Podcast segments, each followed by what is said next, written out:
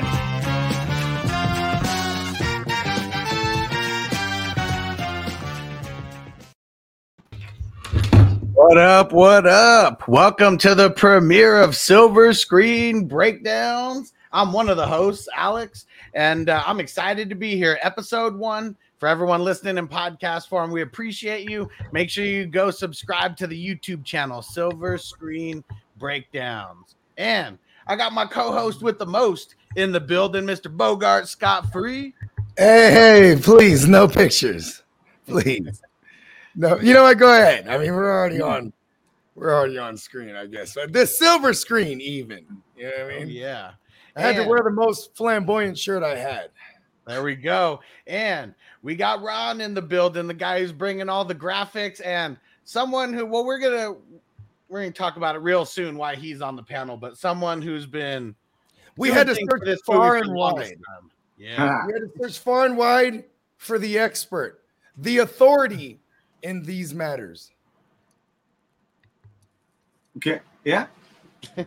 uh, this is uh, this is definitely one of my favorite movies of all time. I remember uh, when it came out. Uh, I was in high school. Actually, I was. Uh, but uh, when I was in high school, one of my teachers like did a project on it, like as like the story of it, uh, and like the time shifting, and it became like a thing. And then when I was in college, one of my major projects for the year, I did a whole website with. Uh, like everything about the movie, like all the songs, all the quotes, all the things. Um, and it was like back in the day of Flash where everything like slid in and like videos and like all that kind of stuff. Um, so uh, I had to watch it like 50 times in a row to catch everything and like screen grab everything and all that stuff when I was working on it. So it's, you know, it's one of those, uh, one of those movies. And so what you year? would say you are the authority on I'm these matters. The authority. That's it. Yeah. What year and was that? What what year did you create that website? Uh, 2003, I think. So the movie came out in what 94. So it was uh it was a little later, but uh, um, yeah, I I love the soundtrack too. And even in the, the opening credits, uh, uh, how they changed the song in the beginning from the Pulp Fiction song to the Jungle Boogie, where they do the old school radio So they Yep. would because the first scene they're in the car listening to that. Mm-hmm. So like you afterwards know that they changed the station in the movie. You know, Yep. like, little in- stuff he throws, like little stuff like that that you don't have to do, like in it, because like that car would have like a manual radio. Oh yeah, and Bogard, we did a lot of research, and you're the music guy around here. What do, what do you think about the soundtrack and uh, that that stuff that you showed me about Quentin's, you know, behind the scenes on the music? I mean, it's it's dope because I mean, in in every in every song that he chooses, you know what I mean. The song is being selected while he's writing the scene. You know what I mean? Like he, it, a lot of times, you know, what I mean, he'll throw the song on and write, you know, certain scenes. Like, and it's kind of dope, man, because you know, you know, coming from a music background, like I was in the studio last night. You know, I mean, we throw on a beat, and in this case, we're sampling. You know what I mean? We're sampling an old school uh uh enchantment joint. You know what I mean? And like, because that's me taking from my childhood. You know what I mean? Taking something that inspired me, turn it into something else. And he uses those songs to do that. You know what I mean? Oh yeah. Yeah, he probably does a lot of ecstasy too while he's doing it. You know what I mean? and that's something that we all know. His uh, his sets were extra lit. Tequila and ecstasy was always was always on set. Yeah, Quentin, everything everything with him. I mean, I, I like how there's detail in everything. The devil is in the details, and that, that's just what's dope about everything that he's doing. And that's probably why we're going to be doing a couple Quentin Tarantino movies on this pod, you know, out of our first couple movies, because there's no better director. Like, I mean, it's Quentin Tarantino, and then there's everybody else. Doesn't matter how Like- good they are. okay, you know, you have Spielberg and like mm-hmm. Scorsese, you know, these motherfuckers that'll never come outside. Tarantino's outside. You know what I mean? Tarantino is what is the guy we champion being from our generation. Like, look at look at motherfucking Ronald made a whole ass website. You know what I'm saying? That's shit. Well, and like all those guys, so in a bunch of these docs that we've been watching and stuff, after the original screening of Reservoir Dogs, it was like the next day Quentin Tarantino was a star. They had someone uh, hit him up and like, "Hey, come on, we got a boat party going on," and it's literally the who's who of every director, and they want to talk to Quentin. They want to hear his story of how he did all that. And Pulp Fiction, he just takes it to the next level. And one thing that I like about all this, so Danny DeVito, I don't know if you saw his name in the original credits, but he was responsible for actually getting the movie to an $8 million budget, which is still crazy. All the star power in this, we still don't know how they did it on an $8 million budget. But like John Travolta, he didn't even get paid 150 grand mm. on this. Like he was someone who this whole movie revitalized his career. He was the talking baby and all that. Bruce And, like, Hey, Bruce Willis, for real. Like, you know, this put propelled him outside of Yippee Ki motherfucker. You know what I mean? yeah. Like now, all of a sudden, he's the guy. He's a, he's a power player in Hollywood again. And like, you know, it, but here's what Tarantino did for me is like he made it cool. Like, you know what I mean? Like, it's not is Samuel Jackson not the coolest motherfucker in the world? You know what I Hell mean? yeah. He's doing, he's doing some vile gangster shit, but then he, you know, he becomes profound. Like, you know what I mean? It's like, you know, it's um, you have every story imaginable, and there's a rendition of it in this joint. You know what I mean? In Pulp Fiction. You know what I mean? Like, like, um, like uh, I don't want to say West Side Story type, uh, but but you know, definitely conflict of interest, like you know, pinning um, you know, Vince uh, Vincent to go just you know take his wife on a date. Like, you know what I mean? Like this concept is done several times over in other other gangster flicks. But like, you know what I mean? When he remixes it and it's just like because it puts you in that puts you in that position, like, man. And then he's, you know, you know what I mean? I mean, I'm pretty sure we're gonna break down some of it. I- He's I'm- essentially modernizing the 1950s pulp novels. Yeah. He's bringing them into modern times, but he's using the formula. So a lot of the stuff is from other stories, but he's like doing a new version of it. Yeah, and he even says it. You know, the great artists they steal from other art- artists. They don't pay homages, and it's really him taking it to the next level, just like they do in the music game. You know, we hear all these old songs that were. It's funny. One of the songs in the movie. It's uh, it's actually the sample that they do for hits with the bong, hits from the bong, and uh, it's when um, um, Mia's dancing in uh, uh, and John Travolta goes to the bathroom. We'll talk about that a little later. But yeah, that's what's cool. Like every little thing from his movie is probably in one way or another from another movie, but he's just taking it to the next level. Whether I it's a camera shot or you know anything, an angle.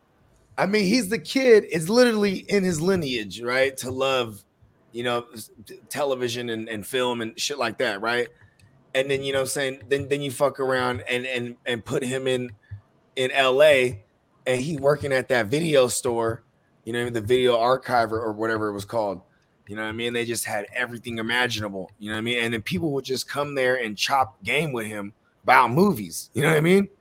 And, he'd be like, "Don't rent this movie, rent this movie." Mm-hmm. And he had a shitload of like insight on like on like you know the directors and producers and you know who who played what character and you know just you know what I mean and like he would cast his guys because he would envision you know like like uh, Ron said you know characters from the novels or even the 50 the spaghetti westerns like you know yeah he looks like a you know like like he like he, just he's gonna always likening some actor to someone he envisioned from another movie you know what I mean like his version of it yeah, and it's crazy. Even uh, John Travolta wasn't even the main inspiration for Vincent Vega. It was initially supposed to be Michael Madsen, but mm-hmm. he ended up going playing a part in the Wyatt Earp movie. And uh, John Travolta was someone uh, who Tarantino always said he wished they used him like the way that he used him in Pulp Fiction. Yeah, I mean, because he was he was the Saturday Night Fever kid. And and then uh Greece, Grease. And Grease. and Grease was awesome. You know what I mean? And then he went on his tour doing like all like the you know the and then the PG he was Welcome Back Kotter, wasn't he? Was he? Was he in the show Welcome Back Kotter? I mean, listen, man, I, I just remember the song. That's all I remember because I. I'm pretty sure he was in that show. I might be I actually just, I actually just used that song literally uh, on our last uh, post for the Playmakers because it was like we were back. You know what I mean? Welcome back that shit slap. Yeah, and he was in that movie Urban Cowboy, which uh, my my girl Vanessa put me on, and uh, Quentin like always references that movie too, Urban Cowboy. So, yes, so hilarious. John Travolta getting totally re- revitalized. But before Samuel Jackson and John Travolta even come into the movie, let's just talk about the very first scene in the movie. It's Tim Roth and uh, Tim and his wife and Pumpkin and Honey Bunny is how they're uh, how they're referred to. You never hear them say their name. We don't know what the heck they're talking about, really. And as the conversation unfolds, you find out that they're like doing robberies. They're they're jacking liquor stores and they're they're gangster about it. Yep, and they're and they're like from down under. well, clearly, yeah, but like they're not really gangster. That becomes the point. You know, they're playing gangster. Mm-hmm. I mean, when you got guns, to a lot of people, they're just gonna do whatever you say. So he is the weak. but yeah, he doesn't want to do doesn't want to do bank robberies, um, doesn't want to do liquor stores, and it all unfolds and uh, be, that they should just start sticking up uh, diners and cafes and stuff like that because there's so many people in there they can jack all their wallets and everything, and that's just how the movie uh, really starts. That she's Pumpkin is or Honey Bunny is talking shit to Pumpkin, saying, "Oh, you just sound like a duck. All I hear you doing is quack, quack, mm. quack, quack over there." Just wants him to be a gangster and start pulling some more licks. Yeah, she's definitely the driving force, and they get like they get a twisted kick out of it. You know what I mean? Oh yeah. I think they have that. You know, it's, it's like it's like they get like mad aroused out of like robbing people. Definitely. Because when she like, I'm ready, let's do it right now. And yeah, that's where it all starts. Pull, pulls his gun out. That's just like him throwing his dick on the table, and then right. And he, and and and it's like it's. I bet you Tarantino's like, you know, when you pull the gun out, really like slam it on the table. You know but I mean? but the real gangsters, every time they're going into a situation, they're always like, oh god, I gotta get like I hope I don't die. like they're not like excited. They're like, all right. They don't want to kill anyone, and they don't want to die but yeah. they know that that's a possibility. Like yeah, and, and shotguns, you know. And like, you're in the mob. Mm-hmm. You're in it. You you work for the mob. You don't do this, you probably get smoked. You know what I mean? Yeah. That's why he. That's why even like you know, see what's dope is we we could say whatever part about what without this uh, spoiling this movie because the movie is chopped up into a certain specific sequence. You know what I mean? Also, but like, people haven't seen it by now. That's on. yeah, no, but I'm saying like it's, not like we're gonna start from front to back. Like, I mean, we are starting from the beginning, but I, I wanted to reference like when he tells him like, "Hey, you're just gonna you're just gonna leave," and he's like, "Yeah, I'm just gonna tell my Marsellus I'm I'm I'm done." You know what I mean? And it's like because only certain individuals like he probably got he probably got hella bodies on his hands for uh for Marsellus. So he, you know, when he walked, he he let him walk. You know what I mean? Because they don't show him later on with him. You know what I mean? He's Yeah. obviously was gone. You know what I mean? Yeah, we'll jump to those parts a little later. So then, just uh, then Tim Roth just jumps up. Everybody, uh, everybody, be calm. This is a robbery. then it just kicks off the the opening intro and everything, and then it finally cuts to Samuel Jackson and um, uh, and John Travolta. And what's funny about this is they're just like in a carpool, just like going to work. Like you don't know what they do at this point. They're just talking Mhm. about random stuff. It starts off with uh, Jules asking John Travolta, Vincent, what's up with Amsterdam? What's up with these hash bars? Mm-hmm. And he's just like, he's like, listen, man, he's like, it's a misconception. It's like, you know, you you could definitely, you know, purchase the hash, but you can't just go in a cafe and start smoking. He was like, they they want they want you to do that at home or in you know in your own private space. You know what I mean? And and, and, and you know what's funny too is because you know the when you peel back the layer, he don't give a fuck about no hash bar for real. He's there getting his hair on. You know what I mean? That's the only reason. He's like, yeah, it's not. Listen, yeah, but and then then he's just talking about the differences, right? The little Of, uh, differences. Yeah, the little differences. You know what I mean? Like, and he's just asking, like, very, you know, he's very. uh See, that that th- th- this conversation says a lot about the character of Jules because he's, you know, he's he, the genius asks questions. You know what I mean? He's asking, he's asking away. You know what I mean? Yeah. You know what I'm Explain, saying? Just- what are those little differences? It's like, you know, you can actually go into uh what did he say? You can go into a movie theater and get a glass of beer. So this is in Mm-hmm. 1994. You know, like that you could do that now, you Yeah. know, at certain places, but back then, like hell no. Like there's no way in hell anywhere in the United States could you get a beer inside of a movie theater. Mayonnaise real. and French fries instead of ketchup. I saw Yeah. a com- I saw a commercial where they were advertising some chain that's not where I'm at, and she was dunking the uh. fries in the mayonnaise. It's like, ew. I've been to It might Germany. be ranch. do that. No, it was mayonnaise. No, it's mayonnaise. Like German people just thick it like a, a bucket of mayonnaise and they just Oh, their you're just in. oh, this is in Europe. It's Yeah. a German thing, but Yeah, okay, my bad. And, and. Samuel Jackson, it's funny. Like Vincent's telling him about that, and he's like, "Ugh, yuck." yeah. he's so disgusted by that. And I love it because it's like that is the thing. Like you know, black people they don't fuck with mayonnaise like that. You know? He's like I hate mayonnaise. so disgusted by it.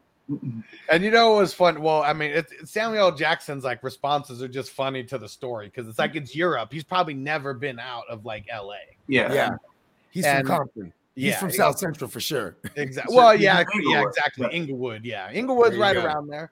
And uh, it's funny. Vince starts telling right. how from went in, Inglewood. how he went into McDonald's, and he was like, you know, they call it a quarter pounder with cheese in uh, in France. Like they don't call it a quarter pounder. Like fuck no, man. They got the metric Mm. system. I don't know what the fuck a quarter pounder is. Like they called it a royale with cheese. And he got so hyped. Royale with cheese, huh? and it's like, what do they call Big Mac? And he was like, well, Big Mac's a Big Mac. They just call it La Big Mac. And then you hear him. He starts cracking La up. He's Big like, La, La Big Mac. Yeah, he tries to say it like in an act, like, with the accent, yeah. and I love it because they're all they're just driving, having a regular conversation, and you don't, you, you know, this seems minuscule, but it's also represents how desensitized they are to the life. You know what I mean? Because they're just on the way, and then then you you know they they get there, they pop the trunk, and they're like, "Oh man, we wish we had some shotguns." They need to start giving some shotguns for these jobs. You know what I mean? Yeah. And it's just funny because it's like, oh, they're about to do some gangster shit. Like you're like, And, uh, Right. uh, every every Tarantino movie has a trunk scene, like a scene where it looks up from a trunk Yeah. at people. yep, Breaking Bad took from that. Yeah. He People- likes he likes that shot. Mhm. It's a good But shot. yeah, that, that's how desensitized they are to it. Because it's just like a Tuesday morning, for all we know, at seven o'clock in the morning. This is just their everyday routine. And then they start talking about uh start. Uh, he brings up uh brings up Mia Wallace, or no, no, um, so, Jules. He brings up uh Antoine something. I can't remember, but a dude. Oh, Rocky he- yeah, that got thrown out the Rocky window. Rocky Horror. Yeah, there we go. That's right. I jumped. I jumped the gun. That's right, because he that's the dude that he rubber feet. And he got thrown out the hmm. window. At least that's what the what the choir boys think. You know. Hey, that was a long ass hallway, huh? it was. It went forever, and they had to go up the elevator and everything. And then they get to the door and it's still not time yet. Oh, it ain't getting quite 7:30. Let's kick back. Keep talking. Right. I love that because that's what Tarantino shit is all about. Like making them real as fuck. Because now that he's gonna take go on the date, now that's in the back of his head now. You know what I mean? He's thinking like, "Fuck, man!" Like, you know what I mean? Someone Like, got listen. someone got nearly killed just by touching her feet. Mm-hmm. And he thinks that it's crazy. Like when they're talking about it, you know, he he was like, We act like they don't mean anything, but he was like, they do. It's like mean meant something to him. He was like, he knew it, she knew it, fucking Marsellus knew it. It's like, that's his fucking wife. He ain't gonna be playing around with that shit. Yeah. Yep. Crazy. Crazy. And like, and he keeps that in mind are already locked in. You know what I'm saying? I mean, we're talking about one at least from what we know. We don't know anything about Marsellus Wallace at this, this point, Yeah. other than yeah. he's the boss, he's the gangster, he's the head of the household. Yeah, I like how his name is Marsellus too, because it's like it doesn't before they ever show him. It, it sounds like unassuming. You know, it's very unassuming. I should say. You know what I mean? Yeah. You just know he's, you know, he's the boss because they just keep referencing him. You know what I mean? and we'll talk about it a little bit more but marsellus wallace isn't the main character in the movie but every single person and every single thing happening in this movie is because of him Mm-hmm. because they're going to do something for him they obviously work for him they're the hired hitmen you know at least that's what we know as of now and right after they get done it- it's 7.30 it's like all right come on let's get into character so i gotta gotta put the game face on now they go in, they knock on the door. They don't know how many people are in there. It said it could be four or five, and they got one of theirs on the inside. That's all they know. And uh, Ron, why, why don't you uh, why, why don't you talk us through this scene a little bit when they go through the door? Uh, just in that scene.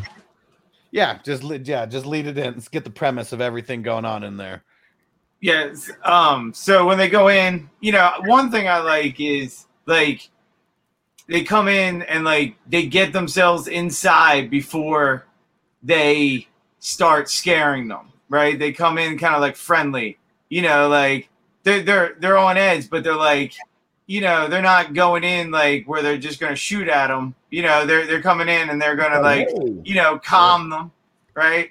And then, you know, like uh just messing with them, knowing they ain't gonna survive it. Um and, and they have their guy there, but like uh he's like eating their food, drinking their drink, you know, you know, he uh tasty burger. he's like making fun of them, you know, like kind of. Um, but uh, but it's all in like a like a polite, like like uh, I don't have to be aggressive because you know you should be scared now, kind of thing. You can see that they're that Brett shitting his pants like from moment Yeah. one. Like he knows. But He he, is kind of he's a little cocky before he brings the gun out, you know, like well before he shoots flock of seagulls. yeah. That- that's what gets him like real scary. And actually, um, that's one of the scenes that we have queued up here. So uh, e- enjoy this uh, awesome scene. I thought you were gonna play it before we talked. That's why I was confused. Here we go. What does Marsellus Wallace look like? What? What country you from? What? What? What ain't no country I ever heard of? They speak English and what? What? English, motherfucker. Do you speak it? Yes. Then you know what I'm saying. Yes. Describe what Marsellus Wallace looks like. What? Say what again? Say what again? I dare you. I double dare you, motherfucker. Say what one more goddamn time. He's, he's black. Go on. He's bald. Does he look like a bitch? What? Does he look like a bitch? No! Then why you try to fuck him like a bitch, Brett? He didn't. Yes, you did. Yes, you did, Brett. right before that, so like where you said he shoots uh, flock of seagulls. Um, it's Yeah. Brett, he's like he's like trying to explain all this. We had all the best intentions, and he starts standing up. Then he shoots them. He's like, "Oh, sorry, did I break?" You? Yeah. Did that break your concentration? And also, uh, he uses the thing from the car where he's like, "Do you know what the what the Royale with cheese?" He's like, "You know why?" He's like, "Oh, the metric system." He's like, "Look at the big brain on Brad." He says the wrong name. Yeah, because I mean, it's funny. I mean, he goes back in. We'll just back up. So even before that, when you're talking about him being all nice, he's like, "Oh, looks like we caught you guys at breakfast. What, do you guys, what do you guys have in here? Yeah. Like hamburgers. Oh, hamburgers, the cornerstone of any healthy breakfast." And then, And you know, you know why that's significant is because that's that's like apparently all Tarantino would eat if it was up to him. He just lo- he loves burgers. You know what I mean? So when he when he drops that in when he writes that in there, you know what I mean? That's like a little that's just a little inside joke for him. You know what I mean? Because it's true. Like That he ate burgers he was for in like breakfast. Reservoir dogs too. Big Kahuna burgers.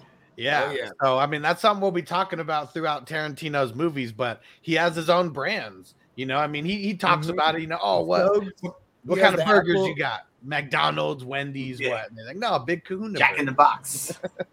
Mhm. So funny, classic. And uh and then he's even asking Vincent, Hey Vincent, you ever had a big kahuna burger? You want a bite? No, I'm not hungry. Yeah, because he's on dope. and then he's like, What do you got in here? He's like, Oh, Sprite. And he's like, Oh, can I take some of the Sprite to he drinks it down. kills it, kills He it. That's like that motherfucker down. because he starts drinking hard. Like that thing is probably almost full, and he's drinking it real hard until you hear it start spitting air. You And that's just a big slap in the face. it's like he put he hella puts an emphasis on the certain lighting, right? Because he has like you know he has the uh what is it called the activator in his hair, and like when he turns it shimmers, and then like you know like and it takes the light out of his face, he looks more sinister. You know what I mean? Like Yeah. it's the little things that he does. You know what I mean? Like you got to appreciate about Tarantino. You know what I mean?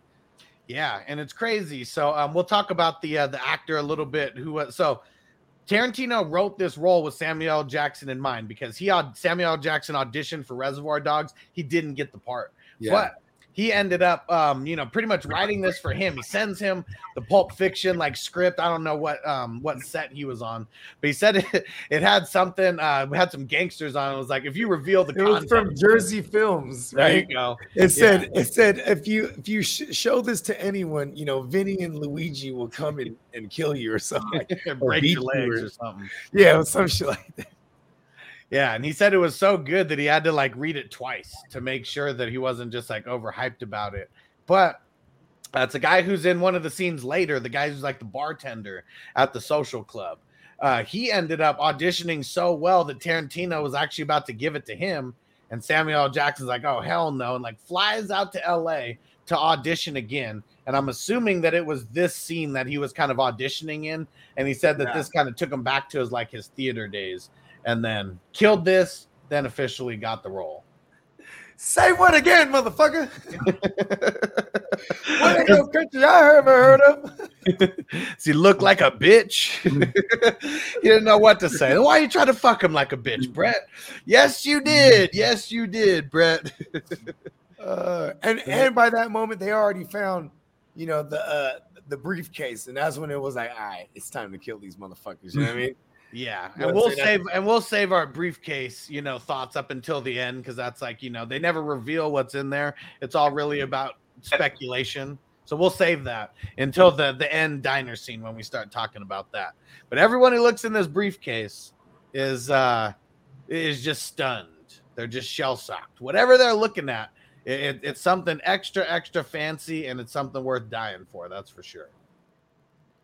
And Now- you, when he starts saying the for. Bible verse, you can see Vincent starts to like walk over to like take his position because they can't be on opposite sides because they would shoot each other. Yeah. Like he has to like slowly walk over next to him without the guy realizing what's happening. You know, like Mhm. They're professionals. Ezekiel 25 17. So I didn't cue that up uh, for this scene, but you're going to see that a little bit later towards the end of the movie because he delivers this twice. Fun fact, right? So it only has like a few bars from at the actual insert, and the rest Tarantino wrote that shit and made that shit up. And like so it, you know what I mean? Because in his in the Tarantino verse, everything he says is canon. You know what I Oh, mean? yeah. has to have that like over dramatic, over wordy, you know, like Mhm. feel to it. Strike down upon thee with furious anger. And yeah, Those that's that you do oppose and poison, my brothers. Tarantino's version is uh, is usually better than real Yeah, life, I'd and uh, for it. yeah, I and bet you he read he read the Bi- he probably remixed the Bible. I mean, he Yeah. yeah, yeah, something that uh, half of it is Ezekiel twenty five seventeen. something Like half of it is that he just like Yeah. embellished it.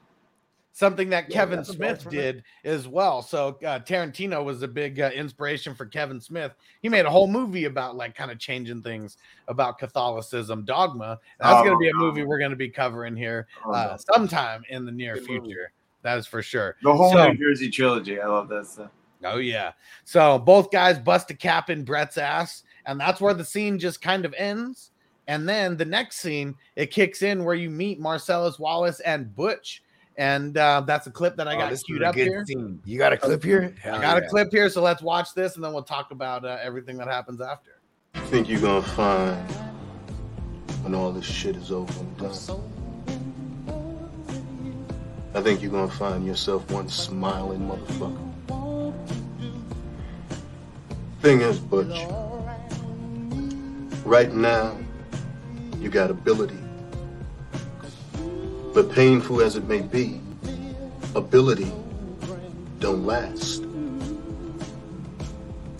And your days are just about over. Now that's a hard motherfucking fact of life. But that's a fact of life your ass is gonna have to get realistic about. See, this business is filled to the brim with unrealistic motherfuckers.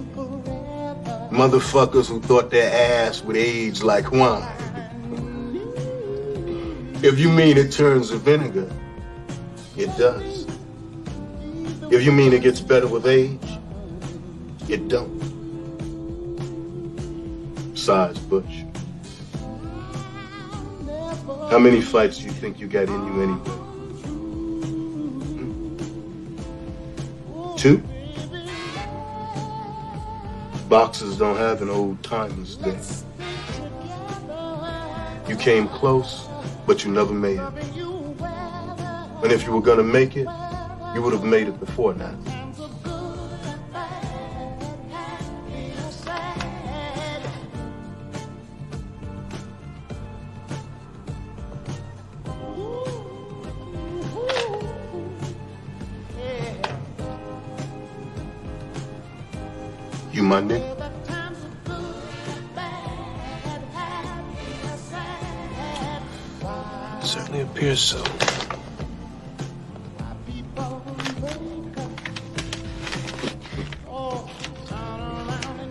Night of the fight, you may feel a slight sting. That's pride fucking with you. Fuck pride. Pride only hurts. It never helps. You fight through that shit. Cause a year from now, when you're kicking it in the Caribbean, you gonna say to yourself, Marsellus Wallace was right. I got no problem with that, Mr. Wallace. In the fifth, your ass goes down. Say it. In the fifth, my ass goes down. Man, straight gangster. It's one of my favorite scenes in the Yeah. entire movie. You know what's so dope about that scene is because, like, you have the song playing, first of all, right? It's a good song. And Classic song. Classic. yeah, classic song. And you know what I'm saying? And and all you know, you, you, you see Bruce or, or or Butch, I should say, and like you just hear his voice only. You know what I mean? You hear you hear Marsellus's voice, and like and they never show his face. And even when they show the back of his dome, they should with they hit him with that band aid.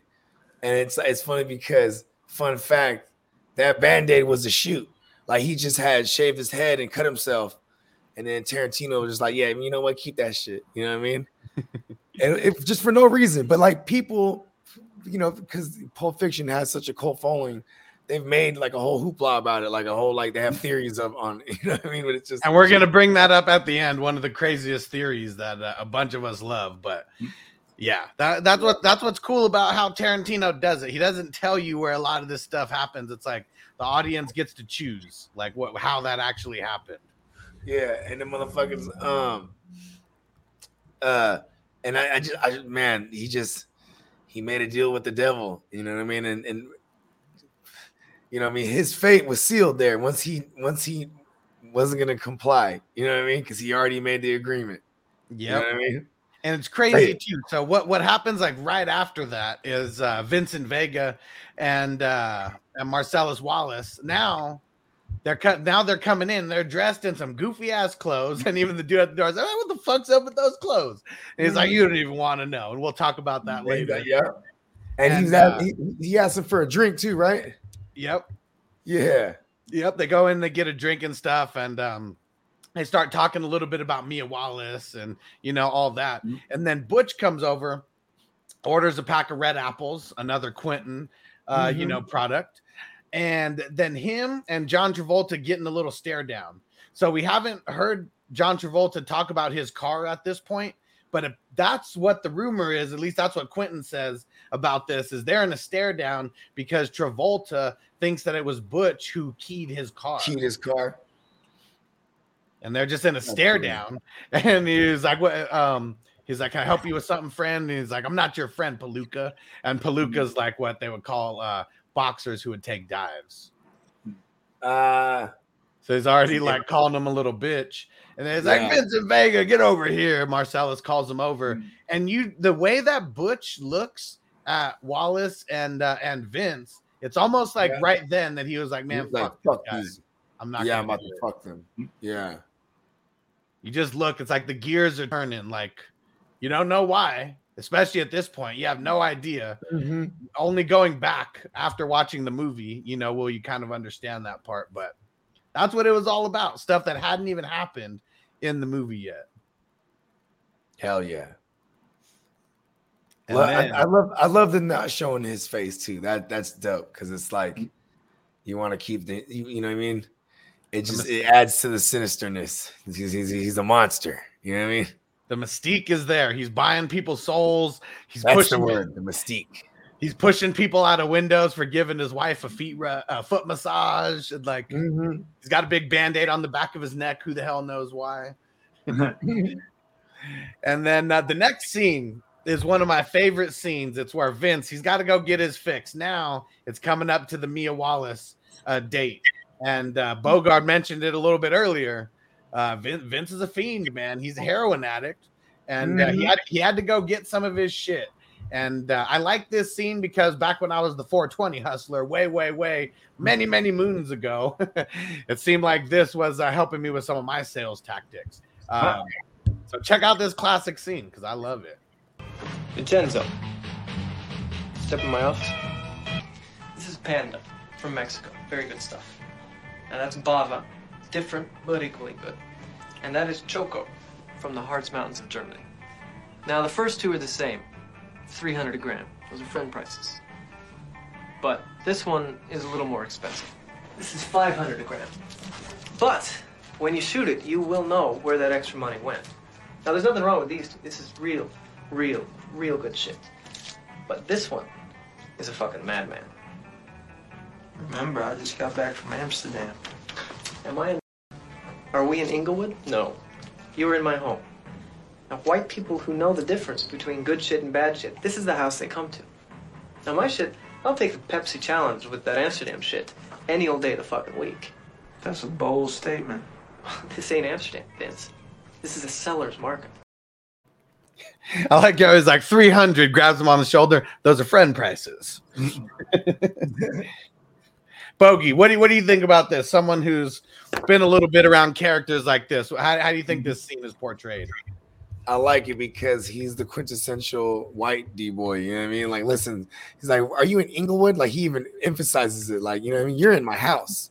Like, you know what I mean? Because only white people do shit like that. Like, come to my house. You know what I mean? And even let it alone where he's like, he lets him test drive it. You know what I mean? Like, like, you know, Yeah. It's a fire. You know what I mean? He's like, yeah, go ahead. You know what I mean? That's definitely not true though. I've, uh, a lot of non-white houses to get stuff. That's the white people should man. Having them come to the cribbo like that, you know what I mean, and letting them, you know what I mean, letting them get down. But also too, you know what I mean. It, it's just that that's how it was when you when people made film back then, especially Tarantino. You know what I mean? Like that's really how it was. It's, it's going to be a lot, especially in this movie specifically. There's a lot of um, a lot of racial stereotypical shit said. You know what I mean? All day. Right. But, but it's because that's how people really fucking talked. Like anybody yeah. who's naive to that fact, like that's how people mm-hmm. talk. Yeah, I mean, shit, that's still how some people talk. You just don't hear it as much. People are like, a little bit like, more closet about it now. It starts off with two Australian accent motherfuckers, right? The whole movie, and then they're talking, you know, they're, when they're when they're uh, casing the joint and they're kind of breaking down like the people, you know what I mean? They're like, oh, you know, they got some some wetbacks in the back cooking, like you know what I mean? Like it, it already started off the back, like oh shit, they're they're on this, uh, you know what I mean? Every racial slur that you could think, or well, at least what people would think are racial slurs now. These days, know, like, yeah, they're just talking things that aren't PC. Christopher yeah. Walken drops a bunch right in a row. Oh yeah, hell yeah. He's just like I mean, dropping them like straight, like in a row. we'll, we'll talk about the Walken scene here. them off. like, yeah, we'll talk about the Walken scene here. But I mean, just I mean, a man, a man who just a man who just got back from war and being in a prisoner of war camp. You know, like of course they're yeah. gonna be talking like that. right, he's gonna be a little angry. this is a good scene. And he might uh, have issues. Yeah and so after after he gets the uh, after he gets his stuff, figures out what he's gonna buy. He's like, all right, give me three of those things, and then uh, you know if I if I like it, I'll come back for another thousand. And then Lance starts asking him about his car, and that's where he find out that his car got keyed. You know, so Quentin put it a little out of order in there, but I'm assuming that these type of that where we saw Butch and Vince, I'm assuming that's like maybe a day or two apart from when this actually happened. I'm assuming it's in the same week. And so, yeah, getting all pissed off about his Malibu, man. Someone fucking keyed it. He was like, I wish I could have caught him. It would have been worth uh, them doing it just so I could catch him. And uh, yeah, you could tell he's really, really pissed. Yeah, and you know what? Once he once he brought that up, he was like, "Man, you know what? Let me do this right here, right now." You know what I mean? he was so mad that shit pissed him off. He's like, "You know what? I'm shooting up right now." well, well, first he asked him, he's like, Hey, Jody uh, out there, she doesn't have a boyfriend. You want to hang out and get high? He's like, Who's Jody? The one with all the shit on her face? And he's like, No, that's my wife. And Vince starts cracking up, just starts fucking dying. He's like, No, man, I got somewhere to be. so fucking classic. And then, uh, yeah, and then the scene where he's, I mean, you know, that they, they don't show it, you know, in its entirety, but damn near show him shooting up you know, and also uh, one thing is he says he's out of balloons and he has to put it in a baggie, which is why Mia thinks it's uh, Coke instead of instead of because it's white. It's white powder heroin. She thinks yeah. it's Coke. Yep. And we'll get and we'll get to that crazy scene here real soon. And uh, it all starts off with Vince, you know, in his Malibu. You can tell he's loaded at this point, just feeling real good. Goes to pick up Mia, um, that fat ass mansion by the way, don't do heroin and drive. Just as a public service yeah. Or just don't do heroin at all. Yeah, just, yeah. Just probably. But if you off. do, definitely don't drive. Yeah. just smoke weed. yes, every day. every day. I was gonna say at the drop. And then we we got them going to uh, him going to pick up Mia. Just a weird little situation, you know. He comes there. He's already, I'm sure, a little bit nervous because all the stories and everything going on. A lot of hype build up for this date at this point and how crazy Mia I mean, is. He's really loaded though, for sure. Oh yeah, he had to. Like that was one of those things he had to do it before going because you already know he's already in his head about everything. Yeah, comes up just to get the uh, the note. Um, I'm I'm getting ready. Just come in the house, and uh, of course Quentin, another dope song, you know, playing right as Vince walks in. You know, I love that you pointed out the uh, uh, Ron. I love that you pointed out the balloon versus the baggy because it's like that is what like it really was his fault. Like he he came back there. If you yeah. think about it, when he came back there, it's like, listen, this is your your motherfucking fault. and we're gonna talk about all that real soon. And uh, so, I mean, it's a whole bunch of nothing. They're just talking throughout it, and then they end up going to Jackrabbit Slims super dope because like inside, if you see some of these documentaries, that was like Quentin World.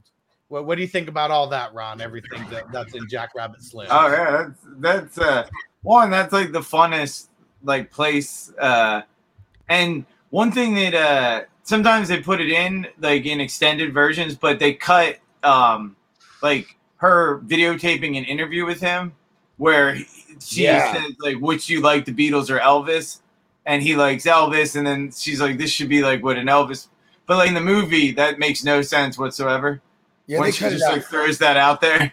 She's like an Elvis man. She's. Uh, I remember seeing it the first time. I was like, because of his haircut. I was like, Well, look at this though. This is why he cut it out, Tarantino, because Tarantino's a revolutionary. He's a he's an he's an innovator, and like he had already he you know he's real cocky about it. He's like, I already had invented this idea, you know, of uh of you know doing like you know you know like personal just one person shots, you know, like testimonies is essentially because that's what reality TV became in the '90s. yeah. You know what I'm saying? With with the real world, and they kind of, you know, everyone started borrowing from that. And he and he he claims to be the first one that that that came up with the idea, at least. You know what I mean? He was like, so he took that scene out of there because that was like he didn't want to seem like he was, you know, copying somebody. You know what I Yeah. mean? It'd been done too many times at that Mhm. point. Yeah, there you go. That there, there you go. Yeah. That's what he said. Why, why don't you uh, tell them about your favorite question from that little deleted scene interview, Bogey? Oh yeah, that's funny because the universe always speaks to me through different shit. You know what I mean? And then and and and one thing that's dope is is uh in that scene that they took out was she asked him, you know, are you a um are you a listen? Do you listen or wait for your turn to talk? And then like you know, the first time I seen the clip, I ne- I ain't never seen this, right? So I'm I'm legit watching, and you know, he's he has the good drawn out pause, and then he answers, "I wait for my turn to talk." You know what I mean? Because I was like, yeah, that's because I, I was like, that's which side is he on? I'm on I'm on that side. I'm on I'm on the ladder. You know what I mean? And then he does say, but I'm trying to listen more. Exactly. And he has to be like crazy careful. She's videotaping like in a counter with him in her house. Like he can't say anything stupid. Like that's the boss's wife. And And, apparently, and that's back when gangsters don't get put on film. You know, like he wasn't an actor or anything like that. And like you can tell uh, that she's annoyed that she has to be babysat too. Like so she's kind of messing with him yeah, too. You know, like as he comes in, like she doesn't want to be like she was fine going out herself, you know. But then she starts to enjoy his company, Yep. especially when they dance. Oh yeah. And uh well, we're talking about Quentin World, but yeah, I, I got a I got a clip queued up for the dance tribute because Quentin, like the artist he is, stole this from another movie, gave it its own twist. So uh check this out. We got two uh separate scenes cut in here. One from uh, where Quentin stole it from, and then uh John Travolta getting down to biz. Here we go.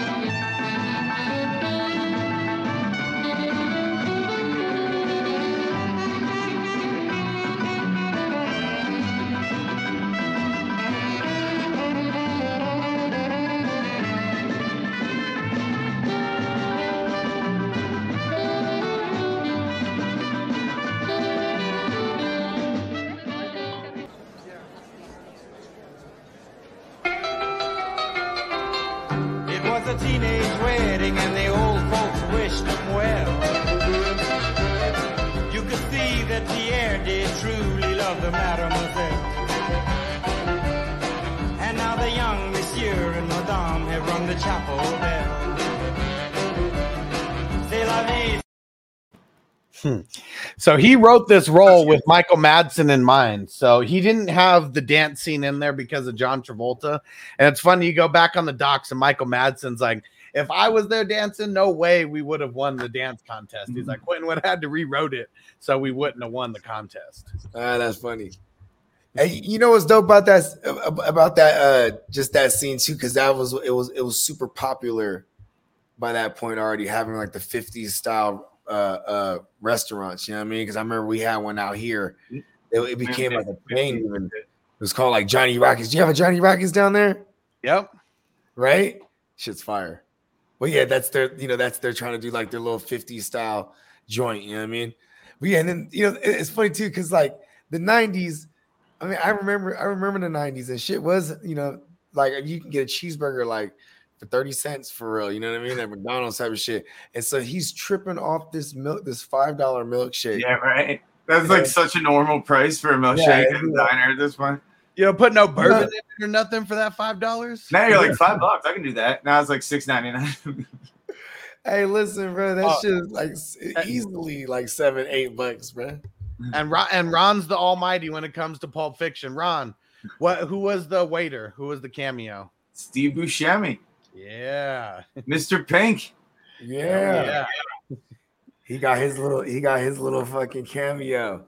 Yep. And then John love it. Travolta talks shit about him later. I don't, Buddy Holly's not too much of a waiter. We should have sat in Marilyn Monroe's section. But yeah, so funny when they're talking about that five dollar shake. And uh yeah, did you guys hear what was it? Uh Martin and Lewis or Amos and Yeah. Andy?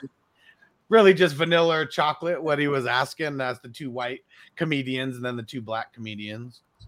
And like, yeah, that's cool. That's like not the di- there's no diner. Like they're making all that shit up. like uh that's Tarantino throwing in like as much Yeah. little nods to racism as humanly possible. Like Mhm. in little like and then like all the posters on the walls are all like like everything is just made for that one scene. Well, that whole that whole building was built like just just for that. So like everything was custom in it. They couldn't. They said Yeah, that all the everywhere. branding is just for them. Yeah. Yeah, all the locations and everything that they scouted for this, they said none really fit the build on like how spectacular they wanted it to be. I mean, they they basically had like like a uh this one like decent sized building, and then like that was what but part of that that's where they built the set for Marsellus's little like layer type shit. Yeah. and then then they had the the the, the Jackrabbit Slims there, and then um the other scene. Uh, I'm trying to think what else. It might have Basement the- oh, the basement. There you go. Yeah, yeah the the, the shop, the, The shop, gimp, yeah, the gimp Yeah. part of the shop and the basement. Yeah, Yeah. and then everything else was just like. Like that, I think one of the cribs was like his, his aunt's crib or his mom's crib or some shit like that. Like they were just using people's houses that they knew and shit. You know what I mean? When, when they used uh, when they But did when they that, left, they would fix it all up and it'd be like a new house. right? Because they Yeah. put holes all in the walls and stuff, you know, like Everything had to be on budget. Quentin Tarantino was all about sticking sticking to that budget and not going over. I mean, shit. He he uh, watched classic films be made for on on dummy low budget, so that's it. That was always his his prerogative, right? Like, listen, man, like, Yeah. you know what I mean? One of the things that I like when uh, so earlier in the movie they talk about uh, Samuel Jackson tells Vincent that uh, she was in a pilot, uh, Mia Wallace, and it's funny because he was like, "What's a pilot?" And uh, he was like, "Oh, it's uh, it's how TV shows get made or something." He was like, "I don't watch TV," and he was like, "Yeah, but you know, there's an invention called the television, and they make shows like for people to watch on this, right?" and she gives her whole breakdown of uh, the story that she's on, and it's funny because it's like it's all it's like a Kill Bill like reference like 10 years like in advance it's like the whole Viper crew that they're talking about and how she's uh she's an there's an Asian. She's like, there's a black, there's a, a black one, and yeah, exactly. there's a blonde one and There's a yeah blonde one. Yeah. it was pretty much the Viper crew that they're referencing and that's what's crazy because like I mean Quentin we know that he I mean his probably his favorite genre you know is going to be like Asian Asian cinema and all that kind of stuff and Mhm. so I'm sure he had that in his back pocket for yeah. years anyways Yeah, hell yeah. but so that was a cool little reference talking Force five. about Fox Force Five. Fox Force five. Yeah. the deadliest woman with knives in the world. who was raised by circus Mm-hmm. people. yes. So she's hella like acrobatical and shit. That's why she was such a good dancer, right? yeah. Yeah, what up? I- I would say it was one, the of top, one of my top movies of all time. Hell yeah, Yeah. man. I don't care. And, oh yeah, hold on, don't forget though too, because like what, what amazes me is when she's like, I gotta go powder my nose, and she literally goes, Yeah. right? Oh, And then, like, but then she's but then she grubs down right after. And like, you know, it's like that means because you know Marsellus got the good. Oh, That yeah. good don't like you you know what I mean? That good don't do that to you. it'll be having you like not hungry and you know what I mean. Like, Her I said, popping up in front "Goddamn." of Mira is such a great scene when she's just like, you know, like you're like, yeah, because you, you just see a bunch of like weird women, and you're like, where's she? And then she's like, you know, I said, oh, powder my nose. yeah. Yep, and then comes out to her food being there. She's all stoked about it. Don't you love when you come out of the bathroom and your food's ready? Yeah. But yep, they win the dance contest, and then uh, it's off to bring her home. They go into the house and they're all dancing and shit. They got the trophy in hand, all extra Mhm. hyped. And uh, John Travolta is See, like, I that's got already too much touching too. That I, that's he was starting to he you know he was starting to uh he they were feeling it. You know what I mean? feeling it was- way too much. He knew. Yeah. he that knew. was already something- like he's already in no man's land. Yeah, and so he had to go to the bathroom, giving himself a whole pep talk. And I don't remember everything that he says. He walks through it a lot of different times. But this is the first of three times that Vincent Vega goes to the bathroom. Every time he goes to the bathroom, something catastrophic about to happen. and so Mia, she starts dancing around and stuff. And then Ron, go ahead and uh, talk about what you talked about earlier. She's got Vince's coat on. Oh yeah, and then yeah, because you know she's a big cokehead, so she she isn't gonna do like a small amount, but because he didn't get the balloon, he got a baggie, and it was white hair heroin, not yellow, because it was the Mad Dog stuff, it was the good stuff, right? So Mhm. then uh, she thinks it's coke, and she takes a big old uh, Yeah. sniff, uh, and not only that, she's on coke. So to do that to your up like a pro wrestler. to, like to take it the opposite way like that there's no way you'd be able to like handle that you know like that was you know anyone would uh od on that and then uh but he she ods but he's like spending the time in the bathroom while she's like on the floor flopping around being like don't fuck her don't fuck her you know like Just go home and jerk off. That's he all. comes out he's like damn it like Yeah. Yeah, and then the one thing then- you had to do is not kill her. You know, like, And, or and fuck he her, def- one of the yeah, two. he's gonna be At very least- upset about that. see, at least he had the wherewithal to know though that she, like put the two and two together. Like he knew she was Alright. she was she was fucking with the chow mein, and then like he put two two two two together. Like oh no, sees the bag. Like oh, oh no, you know what I mm-hmm. mean? Like it was that it was that good stuff too. It was that five hundred dollar gram shit. She Yeah. right at the nostril. Man, bro. dog. Yeah, it's like we gotta go, girl. We gotta go. Gets her in the car and then starts swinging all across so what, whatever big ass intersection he is, and And then it's he funny falls too slam. because he goes from he goes from loving on this car so much that he's willing to kill people that he don't give a fuck about this car. He's just wreck, he's about to ready to wreck shop to get to where he's got to go. yeah, because he's about to, he's about to get done in if, if she dies. oh yeah, yeah, yeah. He The other guy just touched her feet, and he got thrown out of a four story building. yeah. Right? And it, and here she Giving her is, heroin. just- That's not good. He's just like, don't die on me. He's just driving. He's mashing and he's calling that motherfucker. And then, you know what I'm saying? He's like, nah, you ain't bringing her here. Like, They do you such a good job making her like look strung out in that car too, where she's just like, Mhm. She's just- yeah. like all like pale ass white, where like her eyes are all like dark. Like mhm. she And goes then- from being like super hot to like super scary looking, like really quick. You know, like And Lance, And you know what's crazy is it's Uma Thurman. Like, like I watched this movie when I was a wee tyke, bro, like in the theaters for real with my parents. And it, it was one of those ones where there be times they cover your face, you know what I mean? like, you know what I'm saying? But I'm, I'm dog, it was it was intense. you're like ten. Yeah, I'm sorry. Yeah, 1994. You know what I'm saying? And what's hmm. crazy is like, like she, I, I remember just thinking like, yo, she got a hell of a nose to fucking hit some bumps. Like she really went in there. Like she got one of them schnauzes that's built. when she the did the gallery. like the whole like that thing, that was so good, man. That was like I was like, you know what she was feeling. You're like, oh yeah, Yeah. oh, oh," you know, like she was like, Yeah, oh I no, she's like, this is not the right stuff. right. yeah, they make that way too real. And he's calling Lance, and like then it cuts to Lance, and he's like, "Come on, Lance, fucking answer!" Mm-hmm. And he's just sitting there, and like then Lance's wife's yelling at him, like, "Thought you were gonna tell these fuckers to stop calling this late." And he's like, just like waiting, just letting it ring. Like, hopefully the guy hangs up. But of course, you know, Vince stays on the He's entire. like, you want a cell phone? Yeah, right. You're like, oh, you got the wrong number. After he's talking for like 10 minutes already, he's like, wrong number, wrong number. and then then going back to like him loving on that car so much, he pulls up and just, just crashes in the hell passes it into the side of his house. Like, There's no the way. The, the heck?" way that- love- See, this there's the humor. This is the perfect dark humor because he he's pulling her out to, to the grass and he's like, help me out with her. And then he's like trying to he's trying to jaw jack at him. So he just drops her. He's like, look, motherfucker. You know what I mean? it's just like that.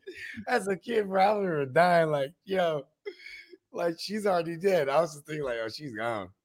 and then And you I know, mean, that's I- how I much Marsellus Wallace. He's the biggest gangster in town. He's like, do you know who the fuck Marsellus Wallace is? This is his wife. If she croaks on me, I'm a fucking grease pup. He said, I'm It's like I will be forced. No, to tell you didn't help me. help me. Uh, and when he's uh, filling up the heroin bag, he's like, uh, Coke is dead. And that's like a that's like a push to the future too. Yeah. That's crazy. Yeah, and a lot of these movies, um, I mean, it's it's funny because you go back to a movie like Blood In, Blood Out, and it's like the exact opposite. Heroin's dead, cocaine's. America's cup of coffee. Then we get back here in the '90s. Coke is dead. This is coming back with the real wave. For real. And yeah, so uh, the only so we find out about Lance that he's uh probably went to medical school or some shit. That's how he's got all his stuff because he had no, to no, find no, no, no, no, not at all. I- I think it's because he was just, you know, he's a he's a he's a user himself. You know what I mean? And like, you know, th- there's they've probably been in several situations where you know, what I mean, people are OD'd, and then just on hand, you got to be on hand, you got to have it on hand. But at least he's never been through that situation. You know what I mean? No, because he was looking for the book. He was Yeah. like a little black book that tells you everything about like like Grey's Anatomy or whatever. He was looking for like yeah, a he's like, I have a little, Anatomy. little black medical book. And then he- and the They're wife just like, is "All right, nagging whatever." at him. You're not gonna Yeah. find it in this fucking mess. She's gonna die on our floor out there. Mhm. Like, shut the fuck up. And And it's funny because Pam Grier auditioned for that role, and the reason why Quentin Tarantino didn't um didn't give it to her because for him he said it wouldn't be believable that Pam Grier could get pushed around like that by Lance and John The- Travolta talking all that shit. The one with all the piercings uh, is the sister of the guy in the bathroom with the hand cannon. she's an Arquette. Yeah, Yep. Was it Patricia? yeah, What's the first? Yeah. one, There we yeah, yeah. And then Yeah. David is like the famous one from Scream. Yep. Yeah. Yeah. And so, they, so they get this, they get the adrenaline shot. They finally get it in John Travolta. Uh, he was like, no, no, no, I'm not going to do this. And Lance was like, I, I never done this neither. He was like, first time I bring an OD bitch to your house, I'll give her the shot. But until then, you got to give her the shot. And and because just- you can't actually stab her, but like, and it wasn't like a fake needle. He had to start down and pull up real fast, and then they had to reverse it because he couldn't like forcefully stab her, or like it would kill it. You know, like that would be stabbing her in the heart. You know, good, uh, that's good uh, Hollywood. You know what I'm saying? Fucking uh, magic there. You know what I Yeah. mean? And then, no, so check this out. It's like I love the emphasis on like the the needle, and he's counting down, and then show out. They're showing everybody's face. You know what I mean? And when he hits that three, she's just like that sound too, bro. Like just it, it was like the perfect. Like the audio's legit as fuck. Like it sounded like it something piercing through a, a chest plate for real. You know I mean? And that three Right. second countdown is intense. Yeah. So intense. And then you see, I mean, uh, yeah, um, Patricia, she's just looking like she's like laughing. She's like all giddy, like what the fuck is about to happen? And then her Yeah. other friend's just there, like hitting like a cat bong or something. like because that. she's all into piercing, and then she's about to pierce her heart. yeah, Oh yeah, true. Yeah, and you had to get the Like magic that. marker, the little felt pen. Yeah, she's like, right "I felt over her heart. Felt He's like, he's like, And then he's like, you gotta get her in her, you gotta get her in her heart. And he's like, I gotta stab her three times. like, no, no, no, it's never one time. gotta be hard enough to get through her breastplate. oh man, yo, that just that's when they zoom in on that needle though, and it's like dripping that that adrenaline. That's that's, And even when he shoots up, you see the blood go in mm-hmm, before he pushes it back out. Like they zoom in, and it's like mm-hmm. gets a little bit too real, and then soon as they stab her, instantly, just like you said, he should just wake up out of it, boom, right away, and then everyone just backs the fuck up. Mm. If you're okay, say something. And she still makes a joke. Something. Because that's I mean, just that's who her- she that's is. her character. Yep. Yeah. And then what's her name? Patricia Arquette, all the shit in her face. That was fucking trippy. and John Travolta was like a million, like you know, weights were just lifted off of his like shoulders. He like lays down. It's like, oh, Right. It's like, yeah, she's not dead, stupid, stupid bitch. oh shit. That was intense. That was really you know, you know what's funny is that when I got older and revisited it, whereas like, you know what I mean, was when you get older and you're like, oh shit, you know what I mean? This this is like, whoa, you know, because in that when you watch it as a kid, it sears a lot of these scenes in your head, like, you know what I mean? Like that one, and even like, you know, you know, later on, you know, the climax, the climax scene, pun intended. You know, I mean, that was just like seared in my brain as a kid, like, whoa, that shit was that shit was crazy. You know what I mean? Yeah. There's Oh, no yeah, way they would have been able to drive home after he ran his car in there. It was so fucked up. Like the whole front end was all fucked. Like there's no way they would have been able to drive home. But we'll let we'll let it pass because it's his Malibu. Yeah, I mean, what what did he do? Uh, the, the next the next time you see him, then you just see him walking up the driveway too. You know no, what I you mean? see him, you see him driving in the car for a second. Oh, he He, is. he could have just crashed into trash cans, though. No, he, he it was the side of the whole side I, of I, that. I thought it was trash cans in the house. Yeah, it was like both. It's like But he Baron. might be able to drive. I think it was just. A, you're right. You, you you might be right there. It might be just trash. It would cans. just look bad. It wouldn't look good.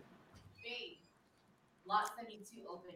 Yep. So then they uh then they, they make it to his uh they make it to his house or make it back to Mia's house. And uh there she's just she's a wreck. Yeah. total wreck at that point. And uh and then Vince just has to say it like, what what do you what do you think about tonight? Uh just just to kind of feel So should I run to a different country? you know, like, She's like, Well, what do you think? And he's like, Well, he says if Marsellus lives his whole life, I don't think that he really has to know about this moment. It could have been worded a little bit as much trouble. And he's like, I doubt that, but okay, you know, like, whatever makes you not say something, whatever. Yeah. He's like, all right, let's shake on it. He's like, I didn't really want to take her out anyway. I know. And then, yep. It's almost like he can't do anything. You know, he helped her as much as she could, but she's a she's a But- wreck. And In the end, Marsellus Wallace seems like a pretty reasonable guy. I mean, he lets Butch go at the end. You know, like he uh he's not mad at uh Jules or uh Vincent for like shooting a guy in the head.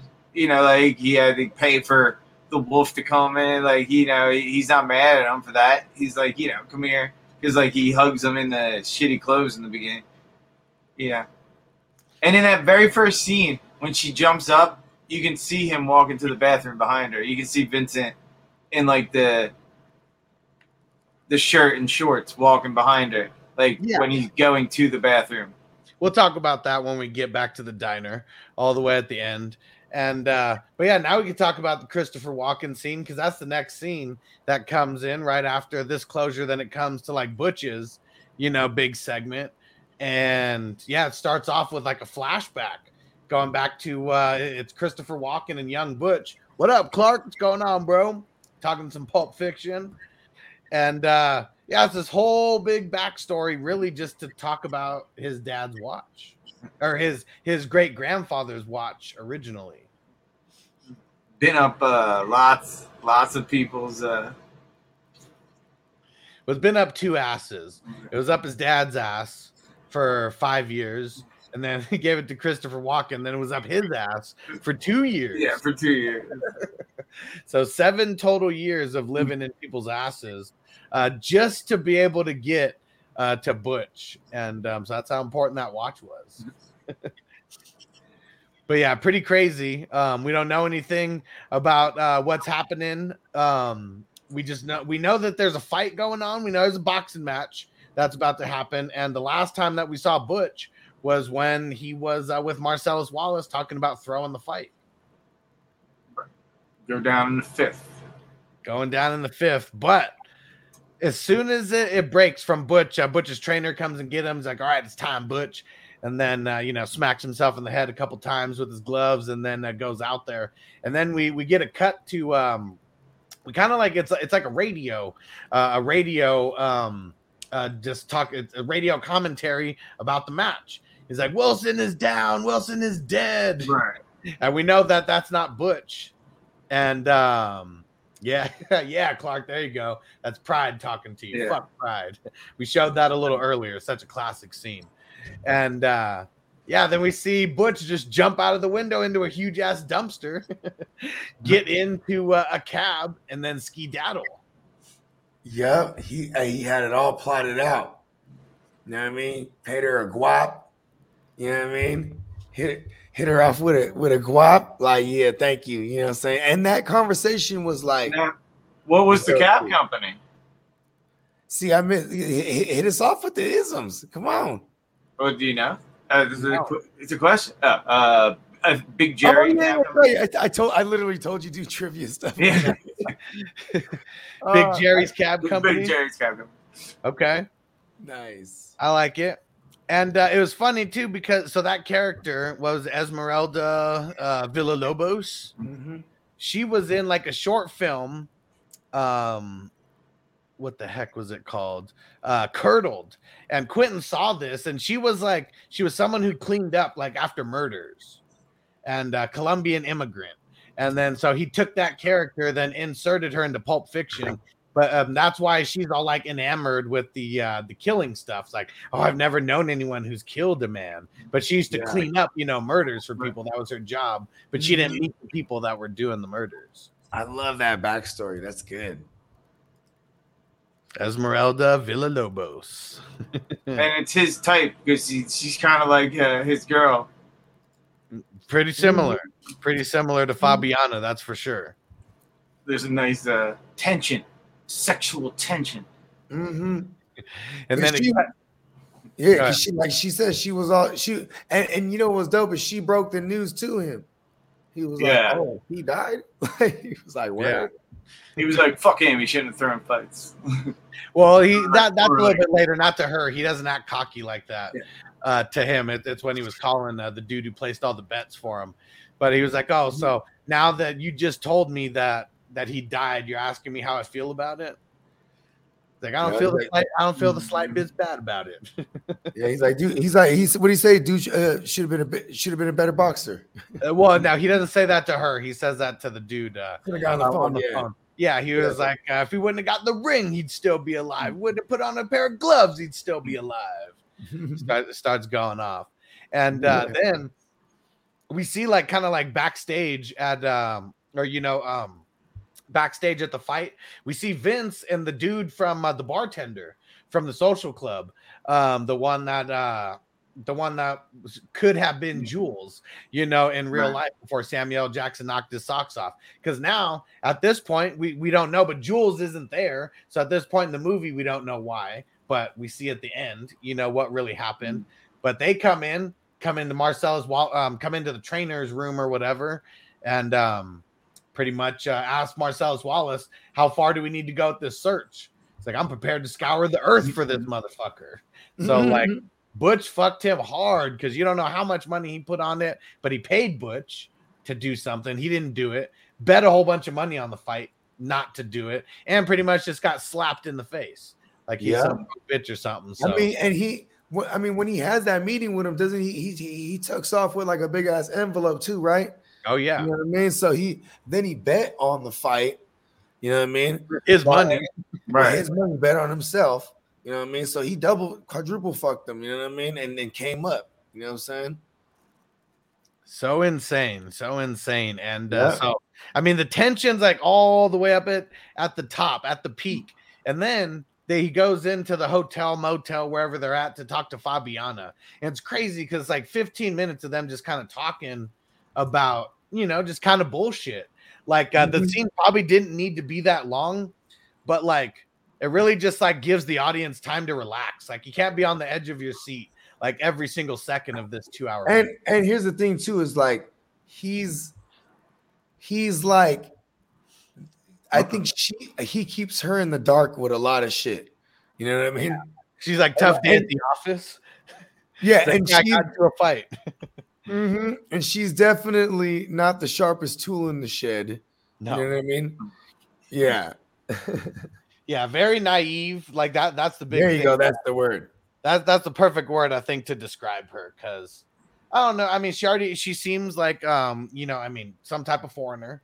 You know, I mean she's got a thick accent, and um then she just starts talking about like how women are sexy with pot bellies or Yeah. where she says uh, and she was wanted to eat a giant ass breakfast. She was like, yeah.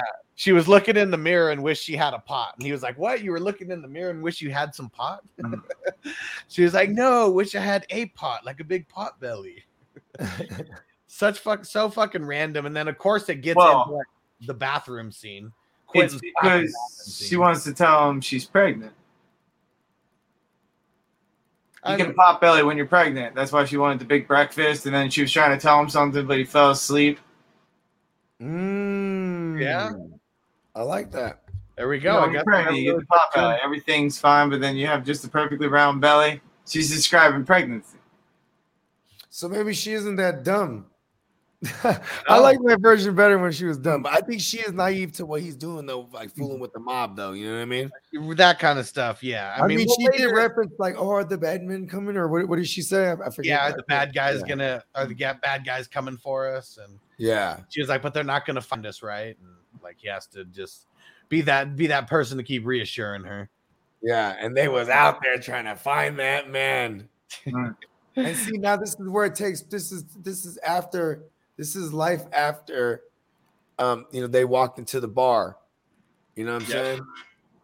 You know, you feel me? And like, you know what I mean? And now it's, it's just Vincent now, you know what I mean? But yeah, Yep. I'll let y'all take it away. I gotta take this call.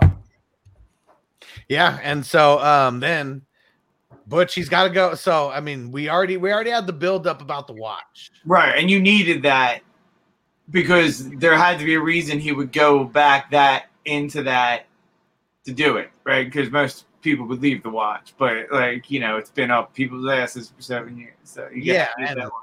It was made by the Mm-hmm. first company to ever make wristwatches, and it was his great grandfather's watch, and got passed down to his Mm-hmm. grandfather who died in World War II, and then his dad was in the Vietnam War, and like it got passed down to him, and he never even met his dad, like all that shit. Like that was his birthright, and so that was supposed to be his son's birthright. And now you just pointed it out to me, and uh, Fabiana, who's pregnant with his kid, like if that watch doesn't get to that kid, like the whole lineage could be fucked up. You know, at and that then uh when he's coming up to the building, it looks like like a war scene. Like it has like the barbed wire, like you know, like a broken down like fence that he has to like, and he like slowly like jogs up. You know, like This all is just in the hood in LA somewhere. Like that's all we Yeah. know. It's in the hood in LA somewhere. And that's like uh like a military like his dad, you know. Now he's being the soldier.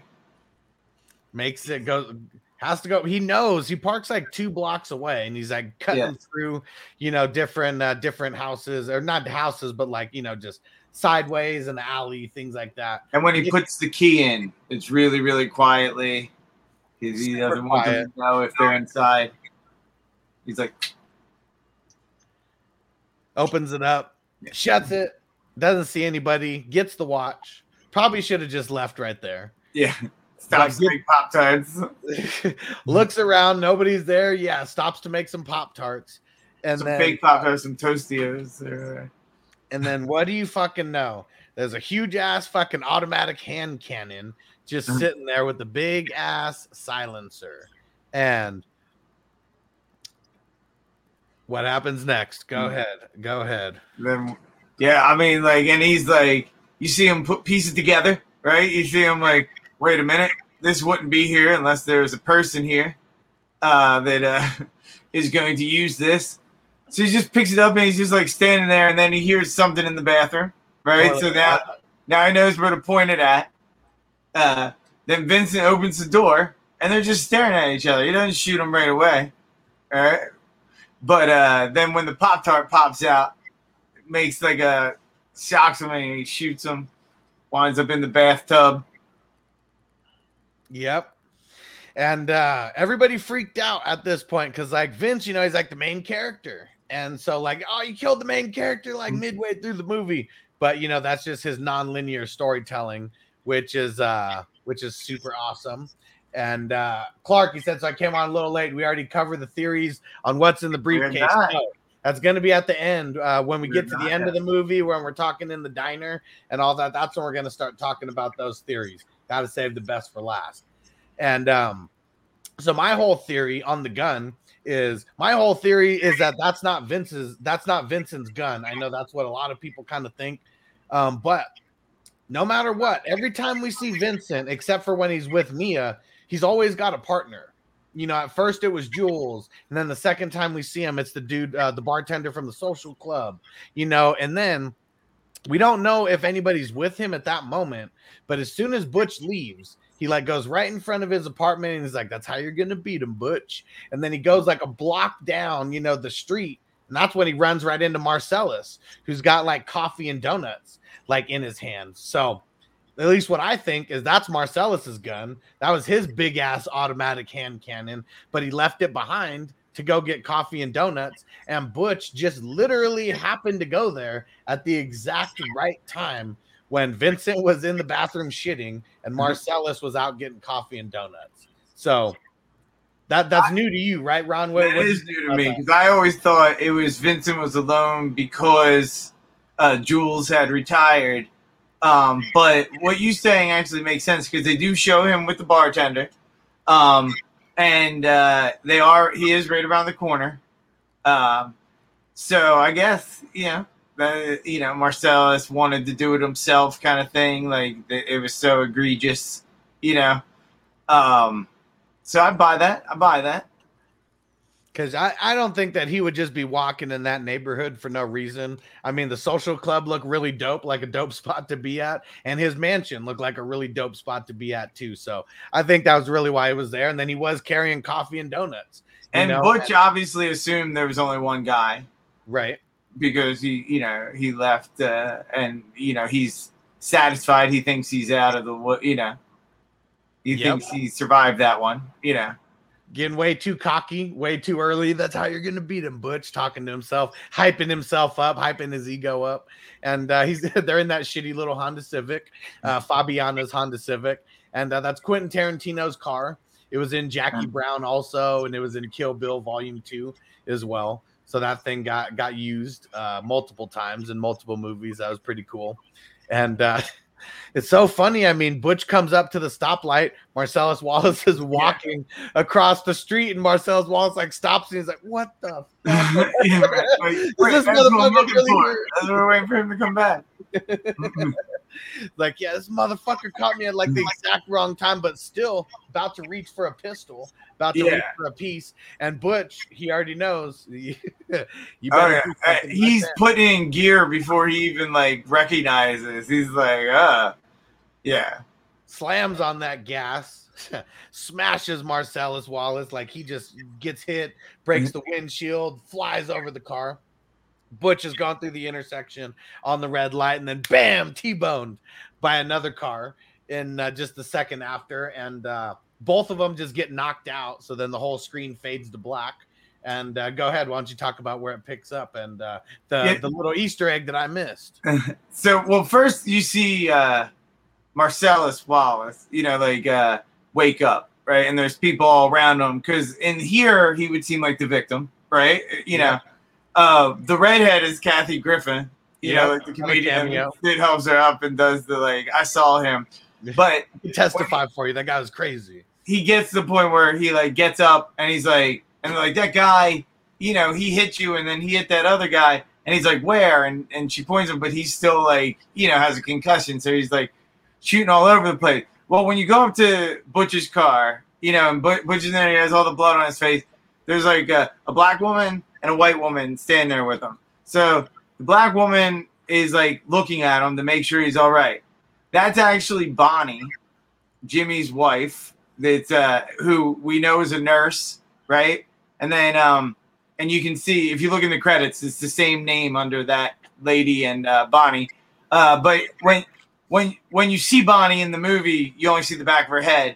But the the white lady next to her that gets shot is actually the same lady that Mr. Pink carjacks in Reservoir Dogs.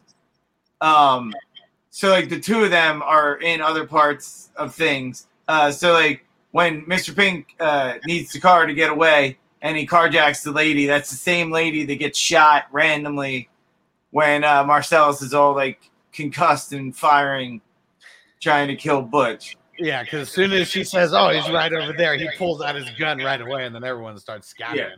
Then he starts shooting like crazy, and Just yeah, randomly like in the air. And Yeah. of course, it was a nurse coming out with. He had a whole like handful of ice, you know, Mhm. like on on his head. And then it's then it starts the little chase on foot, uh, where Marsellus is just shooting, Butch is just running. I mean, his whole his shoulder has to be jacked up or something because he's like running and his, Right, right. His shoulder's dislocated. Yeah.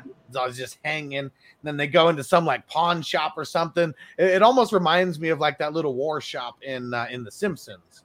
You know, where the dude with like one arm, you know, like uh, like owns that shop or whatever. And I Kinda think even like that shop was based on a movie, like something in a movie. I but I believe it. think it probably was a pawn shop. But like that, he found one that reminded him of like something in the movie. fucking like Confederate flag and shit, you know, rocking like a whole bunch of shit. And so Butch goes in there and hides. Marsellus finds him, and then Butch starts, you know, knocking the shit out of him. After that, gets him on the ground, punching him. You feel that sting, big boy. Right. That's pride. Saying the lines back to him. That's proud. Yeah. and uh, you know, just really, really sinking it in. Grabs his gun, is about to like, you know, blow his fucking face off. And then the dude there behind the counter just racks the shotgun, you know, and uh, pretty much stops the whole thing. Um, comes up, fucking hits him with the butt of his uh, shotgun, uh, Butch, and then it just comes to one of the most infamous scenes like ever. And he takes that gun downstairs because that's the one eventually Marsellus gets. Yep. When he when he gets up because uh, he wasn't expecting anyone to come in behind him, so he just lays the shotgun down. Yep. And so, um, yeah, a whole bunch of shit happens in there. They pull out the gimp and a whole bunch of crazy shit, and you pretty much just find out that this is some layer for dudes to like rape people and kill people. He's like, nobody kills anybody in our place of business except for me and Zed. Yeah and uh, and I did queue up a clip. Don't worry, nothing too graphic in here. But mm-hmm. um, they they take Marsellus Wallace in the back room, and uh, Butch is just left alone uh, with the Gimp, and um, and uh, that that's where we leave off here.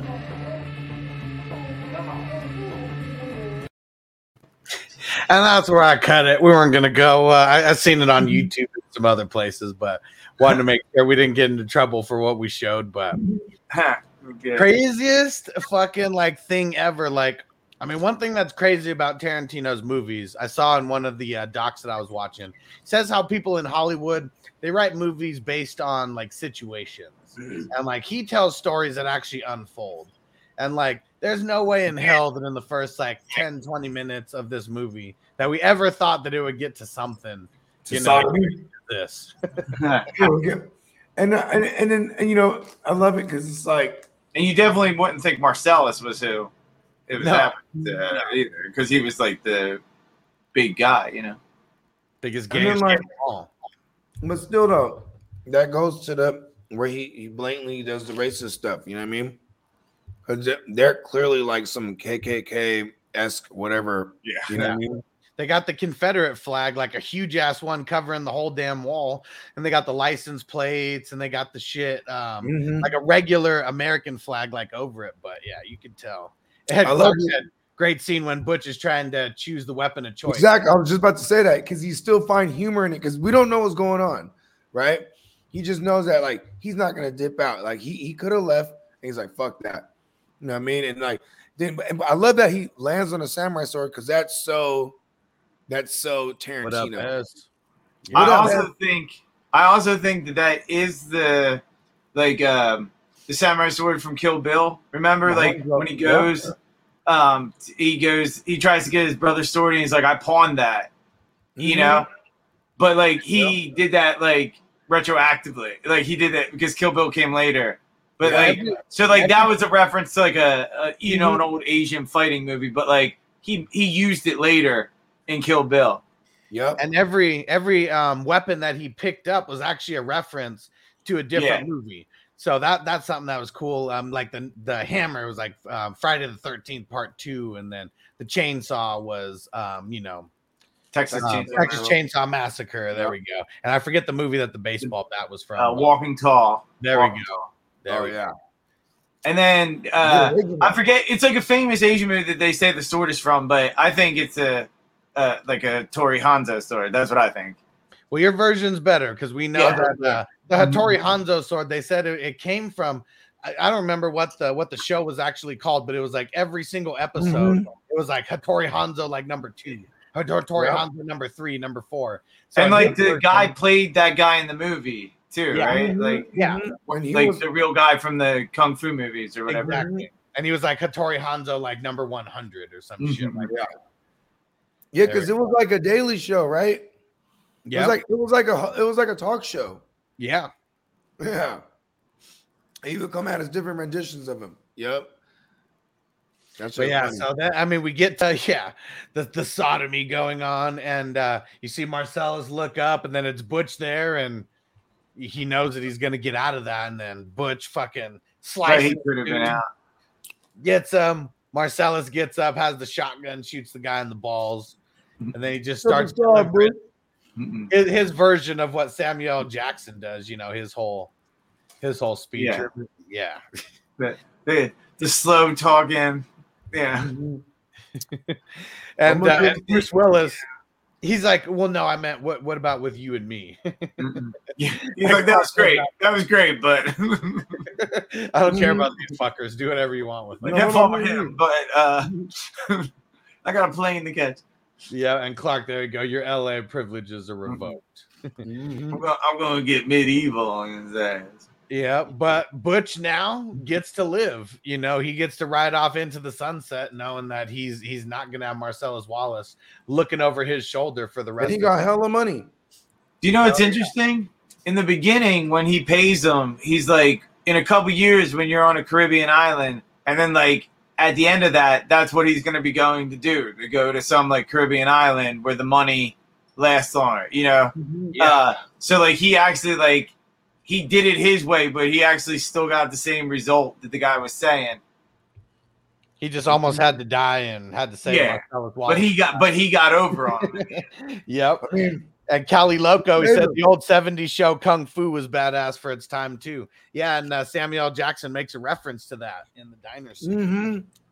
mhm. And also, uh, they remade the Kung Fu show, and it's the the it's Bill from Kill Bill. Like when they redid it in the '90s or something, when they redid Kung Fu, that was awesome too. That show was awesome.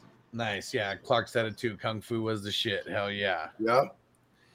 Yep. And so uh, then Butch gets the hell out of there, gets to steal Zed's uh, Zed's chopper. 'Cause Oh, Zed- oh, and the sign says "Kill Ed," yeah. and then he sees the keychain and it's a Z, so it says "Kill Zed." Kill Zed. Yep. Little uh, little uh, light that's all the way at the top, uh, where he like where he picked up the the sword, but you know just a little bit farther down. And then as soon as he gets home, Fabiana. Like, what's that? Where's my Honda? He's like, oh, sorry, Yeah. baby.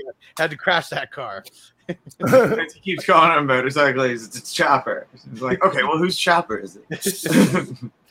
right? He's like, "Wh- whose motorcycle? is that? No, no, it's a chopper, baby. but I would do that. I would keep correcting her. I would keep correcting her. Yeah, got got to ask right. Got to ask right to get the right answer. Yep. And then uh, if if we were doing the linear story or t- storytelling here, not the non-linear, this would be the end of the actual movie. But because Quentin Tarantino, the savage that he is, throws the movie in non-linear form and it's all out of whack, then we come back to Jules and uh, and Vincent right after they cap the dude. The guy comes out. They didn't know that an extra guy was in the bathroom. Guy comes out, unloads a full clip on them, but just doesn't hit him. Well, You know, it's like a what five five or six shot revolver. Well, I mean that's the whole clip. Whatever. Yeah. well, you know what? Well, there's no- wait. If you notice too, th- they still got the they got holes in the walls already. When he start before he started unloading. Mm-hmm.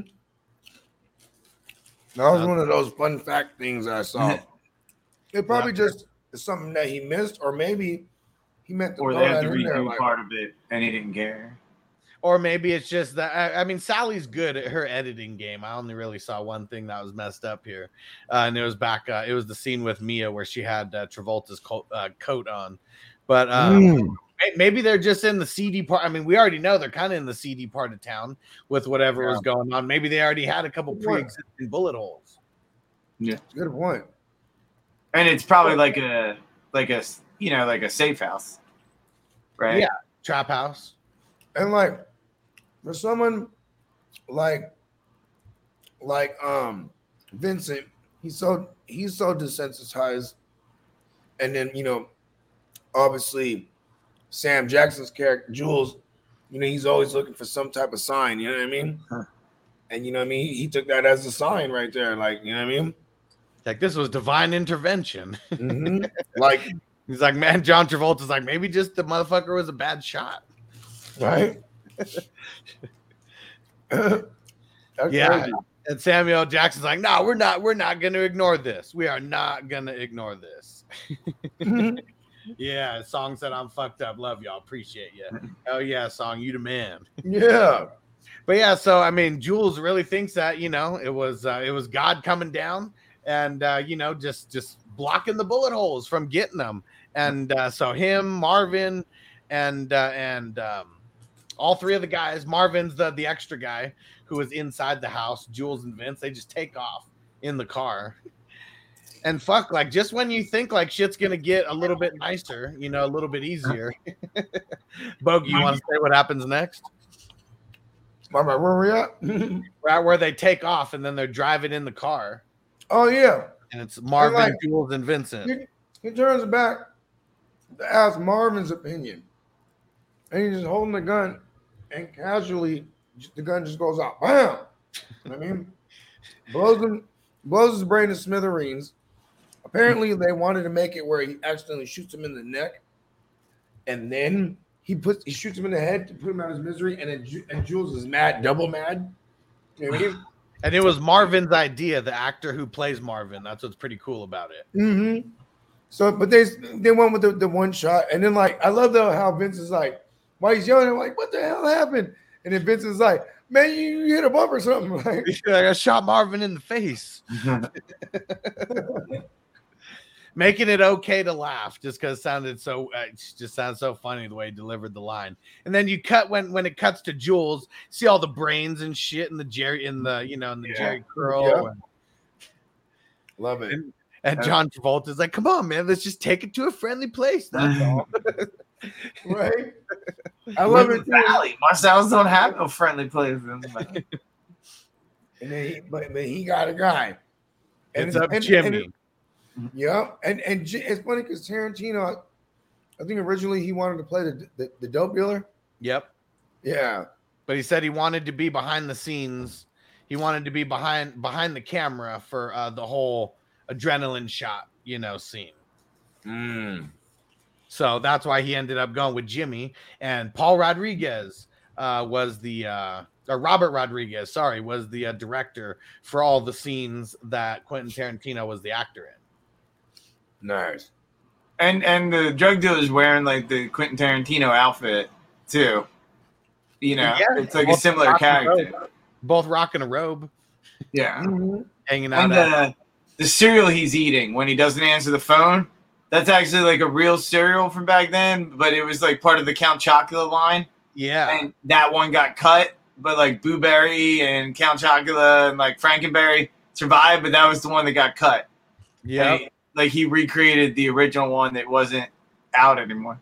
yeah, because that was like his favorite of all those like cartoon. I don't remember what the cereal. Fruit Fruit Brute is what it was. Yeah. There you go. Fruit, fruit, fruit, fruit. And, yep. And then Clark talks about, yeah, you see a sign on, on my lawn that says dead storage.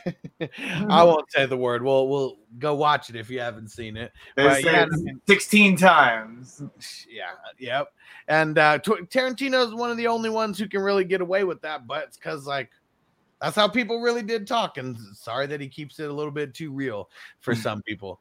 But uh yeah, just a whole a whole scene of uh well I, I got I got a scene that we gotta watch here. It's uh it's pretty much the culmination of a lot of different things that happen at the house because they call up the wolf.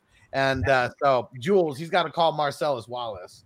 And uh uh, you know, Marsellus is just he's telling he's giving him a whole bunch of shit. Sounds like he's giving him the runaround. And he's like, no, and Jules is like, no, man, I want you to tell him, go and chill those motherfuckers out. It's gonna be all good. I'm on the motherfucker. and then t- Marsellus Wallace repeats it. I'm on the motherfucker. I'm calling the wolf. Yeah. And Samuel Jackson, you calling the wolf? That's all you had to say. And that was Hey, it. That's my favorite character though. I always I always wanted them to do a spin-off movie, uh, like just him going around, you know, solving high level like mishaps. You know what I mean? He's the fixer. Fix it, right? We- we- yeah, we've seen things like that in other uh, other TV shows and all kinds of stuff on all types of different levels. Um, Scandal. Yeah, exactly. There we go. She was the fixer. All right, let's check this uh, little check this little scene out and get a little smoke break in here. You gotta understand something, uh, Winston. Uh, um, no, thank you. Uh, th- this is our best linen here, and it's uh, it was a wedding present from my uncle Conrad and my aunt Ginny, and they're not with us anymore. And I really want to help you Let guys me out. and ask all, you a but- question, Jimmy. If you don't mind. No, no, please, please, go ahead. Your uncle Conrad and Aunt Ginny, were they millionaires? No. Well, your uncle Marsellus is. And I'm positive. If Uncle Conrad and Aunt Ginny. Ginny were here, they would furnish you with a whole bedroom set. Which your Uncle Marsellus is more than happy to do. I like oak myself. That's what I have in my bedroom. How about you, Jimmy? You an oak man? Oak's nice. I got a threshold, Jules. I got a threshold for the abuse that I will take. Now, I'm right now, I'm a fucking race car, right? And you got me in a red. And I'm just saying, I'm just saying that it's fucking dangerous to have a race car in a fucking red. That's all. I could blow. Oh, oh, you ready to blow? Yeah, I'm ready to blow. Well, I'm a mushroom cloud laying motherfucker, motherfucker. Every time my fingers touch brain, I'm Superfly TNT. I'm the guns of the Navarone. In fact, what the fuck am I doing in the back? You the motherfucker should be on brain detail. We fucking switching. I'm washing the windows and you picking up this nigga's skull. Fine job, gentlemen. You may get out of this yet. I can't believe this is the same car. Strip. All the way? To your bare ass. Quickly, gentlemen. Jim, the soap. Vincent. Okay, gentlemen. You've both been to county before, I'm sure. Here it comes. God damn, the water's fucking cold. Go, Better go, you go. than me, gentlemen. Don't be afraid of the soap. Spread it around. Get him up there a little bit. Hey, man, Vincent's get out of my hair. Come on, come on, do it. God damn it, do it. Uh, uh, Towel. You're dry enough. Toss them their clothes. Perfect. Perfect. We couldn't have planned this better. You guys look like. What do they look like, Jimmy? dorks. they look like a couple of dorks. Ha ha ha. Your clothes, motherfucker. so just everything from the wolf coming over, John Travolta, you know, uh, Mr. Wolf, like you say, please, you know, just always talking shit. but got him to say pretty pleased with the cherry or pretty mm-hmm. cre- pretty pleased with whipped cream on top. Do you I mean, it was a it's a time sensitive situation, right? Like, hey, when she comes home, and wifey comes home and sees a bunch of gangster motherfuckers doing a bunch of gangster shit, you know what I mean? I'm She getting gonna flip out. and see, you see, at the end of the day, too, you know what I mean? He even when he's trying to explain the quilt, he just cuts him off. Look here. Yeah, Janine and them are they millionaires? Like he just cuts them off. Like, hold on, hold on. No, we don't have time for this shit. You know what I mean? Or he's like he's trying to hustle him. He's like, let, let me let me skip some time and just pay you more than you were gonna ask for. Mhm. Yep, because he didn't want to do it. And, and when you look at like you know the shit that's like covering you know the seats and everything, it looks like a shitty little quilt. You know, like I'm sure you can replace that pretty easily. Mhm. And then just cuts to them. Now we see why they're in those goofy ass clothes. and Quentin's like they look like a couple of dorks, and uh, Samuel Jackson like, ha ha, your clothes, motherfucker. Mhm. And then when they're finally getting in the cars, he's like, "Come on, don't make me beg." Yep, and uh and, and the wolf being the fixer that he is, because it was funny. Like even uh, my wife brought this up. She was like, "I want to be that guy who just gets to call all the shots and doesn't have to touch anything." But he drove the Mhm. car. He drove the car Mhm. with the body in the back to go dispose of it. Jules Mhm. came with him, you know, and uh, He dated the junkyard guy's daughter. yep, Yeah. and, uh, and John Travolta followed in his Acura, and he told them, "If my car is different, any different than when uh, when I left it, there's gonna be two bodies buried." See, there, there's a scene that they cut out there where it's a whole nother conversation that he has with the with the daughter with the the father, and then he's like, "Where's your daughter at?" You know what I mean? And then she comes out and she's talking about like, "I never see you," like you know what I mean? Let's go have breakfast. Like you're never around because it's like he's out there fixing things. You know what I mean? Yeah, the wolf man. He's very popular. Marsellus has got a whole bunch of problems that needs to figure out fixing. and uh yeah, and then uh, so then it cuts to them, you know, at the at the junkyard, and he's like, "Where you boys going?" And he's like, "Redondo." It's like Inglewood, and, and those places are right next to each other. It's crazy because when you get off the freeway, the 405 freeway, if you go left, it leads toward Redondo. You go right, you go to Inglewood, and uh, so they're literally right next to each other, but they are out in the sticks when it comes to the city. He's like, I see uh, a cab in your future. Move out of the stick, gentlemen. And then they go get breakfast. You want to have breakfast with me? All right, let's do it. Mhm. And go ahead, Ron. You want, you want to give the lead up into this uh, diner scene and everything they're talking about here? Uh, which which part? Just the beginning when when they go in there. We we cut to the diner and then it's Oh yeah. So I mean, at this point, you got Jules being like, "All right." Well, they they start off really more casual uh, with the whole like pork. You know, like uh, you know, like do you want some bacon? Like pork is a filthy animal. You know, pig is a filthy animal type talk. But when they get Just like into we were, sorry to cut you off, but just like we were talking about before, like how desensitized they are to like everything that they do with their job. Like there's just Right. been multiple murders, you know, that mm-hmm. happened. They, I mean, shit had to clean up an entire body out of this car, mm-hmm. and now they're just eating breakfast, talking. And they're having an argument about you know bacon. Right like, not "Oh, about oh." what just happened or anything yeah and then but it leads into you know him saying you know he's gonna give it up you know give up the life or whatever he's gonna it was a epiphany he's like or like he's like I saw a miracle. He's like, you saw a miracle. I didn't see a miracle. You know, like, um, but uh, you know, but what's interesting is he has to, Vince has to go to the bathroom, right? Uh, well, yeah. Before that, like- they're still- no, well, before that, they're they're talking, and uh, and Clark, yeah, when they're talking about Samuel. Jackson said a pig's a filthy motherfucker, and then he was like, you could tell me, uh, well, and Clark says you could tell me a pig, but it's sewer rat. He's like, you could tell me a sewer rat tastes like pumpkin pie, but I wouldn't know because I'd never eat the motherfucker. And And he was like, like, uh, he's like, you dogs, could, you dogs guys- don't disregard their opinions. He's like, I don't eat dog. Yeah. He's like, no, but do you consider dog a filthy animal? He's like, well, you know, dog's got a little bit of personality to him. And he was like, oh, so by that logic, if a You gotta be a pig, charming motherfucking pig. yeah, if a pig got a better personality, might not be a filthy animal. yeah, I got to be a charming motherfucking pig, even uh, way more charming than, than Wilbur on uh, whatever. That And then they're laughing. Then they have a good laugh. Yeah. And Well- then then he tells him about when he's how he's gonna quit the life and everything. He's like, after we deliver this to Marsellus, I'm just gonna walk the earth like Cain and Kung Fu, meet meet new people and get into adventures from town to town. he's like, Which also goes to Kill Bill. But do, you- do you remember what John Travolta says to him, Bogey? Yeah, he says he's. I mean, I'm, I'm paraphrasing, but he was like, "You're gonna leave the life." You know what I mean? He was just like, like, "You ain't gonna leave." You know what I mean? And well, he says you so you decided to be a fucking bum. Yeah. Oh, fucking bum. Yeah, that's right. He's like, without a residence, cur- uh, currency, or whatever, he's gonna be a fucking bum. but he's so pissed. He's just trying to talk as much shit as he can because uh, I'm sure he doesn't want to lose him as a partner. No. Right. And he just came back. He was in Amsterdam all that time. I mean, three he's hours. a, he, he knows. He knows he's a he's a co-pilot, not a pilot. You know what I mean? In that sense, he's a you know he's a yeah. Who's gonna do the Bible verse? Yeah.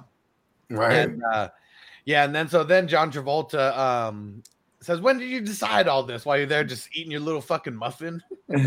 He's like, "Yeah, I'm just sitting here eating a muffin, having a coffee, and I had what alcoholics refer to as a moment of clarity." and then he says, "I'm gonna go take a, I'm gonna take a piss or. But yeah, but what's interesting about that is if he doesn't, you know, like John Travolta would have pulled a gun immediately and shot them, like without like anything. But because he was trying to change that day, that exact time, is why he decided to like talk to the guy instead of just like killing him and leaving. You know, like. Uh, so, but you were saying before where like every time he goes to the bathroom, something something bad interesting happens. Now, this is the third time out of three he goes to the bathroom and something bad's going to happen. And you see when John Travolta's standing up, you can kind of see Pumpkin and Honey Bunny sitting mm. behind them if you're, you know, paying close attention, you know, because they still mm. haven't showed that they're all in the same diner at the same time. So, Ron, you brought it up earlier when they cut to Honey Bunny at one of those cuts, you can see Vincent walking, you know, Yeah, past in the very first scene of the movie. Yeah. You can like when she first jumps up, he's walking to the bathroom. What's before they jump up because they still talk for like another minute after he goes to the bathroom. He's still got to get to the bathroom so he can go start taking his shit or Yeah. whatever, you know, before that. But yeah, so then you see Behind him in like the in the booth where she they walk she walk yeah. Exactly. Yeah, when That's they do one of the close ups because they keep panning, you know, from both sides.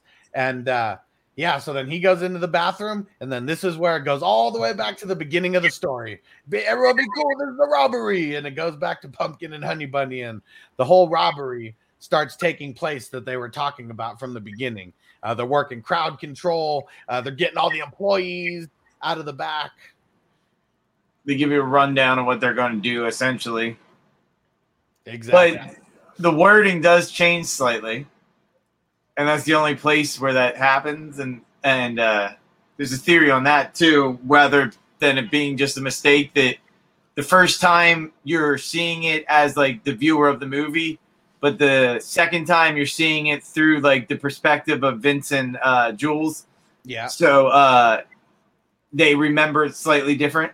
So it- it's like something they don't know if he did it on purpose, you know, or it just was like a mistake and they're like, ah, that's cool. Because it's uh, garçon. Because in the first part of the movie, it's like garçon coffee. Says it right back to back, but then later in the movie, it's like garçon coffee. And like, It's like garçon means boy. Yeah. he doesn't say anything. He just okay, I don't care. yeah, right. Yeah, whatever. that wasn't so- the point. now they're now pumpkin and honey bunny they're going around collecting wallets you know working the crowd control and we got uh we got two parts to this scene so we're gonna cue up the first part here it's where uh pumpkin uh approaches samuel L. jackson Open it.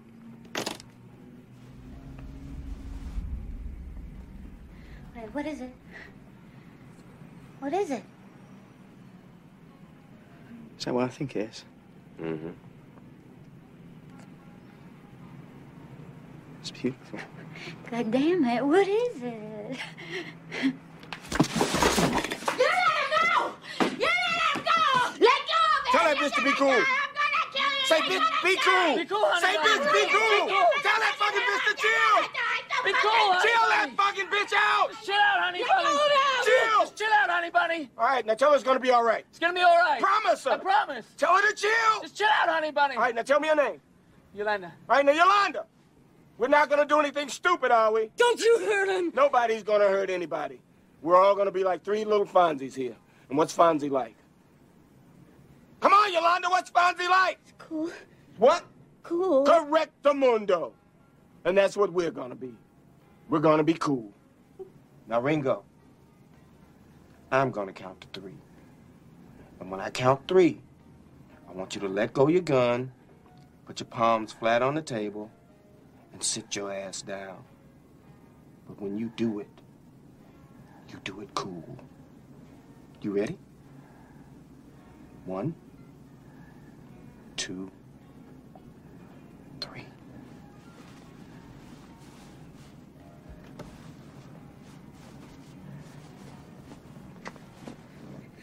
Okay, now you let him go! Yolanda, I thought you were gonna be cool.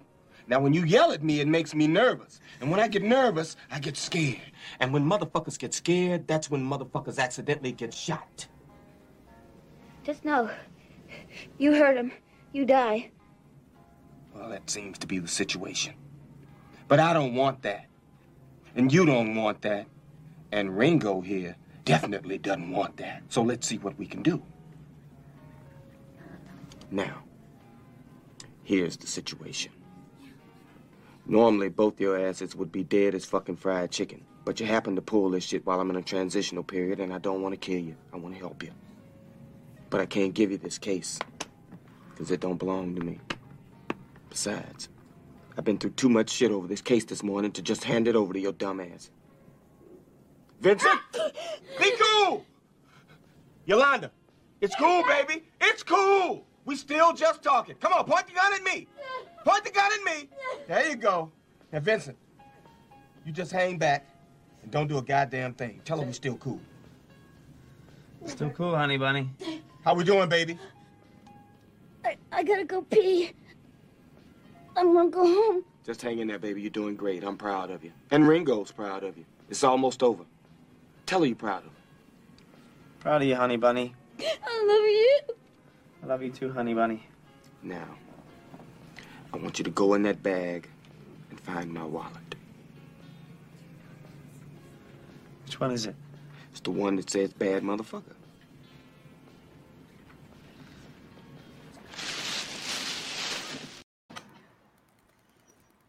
All right and uh, sorry for everyone watching on the stream. We had a little pause in there. I thought i worked it out perfectly. Um, we'll be back on in a few seconds here but um there we go. All right. Love this scene classic scene.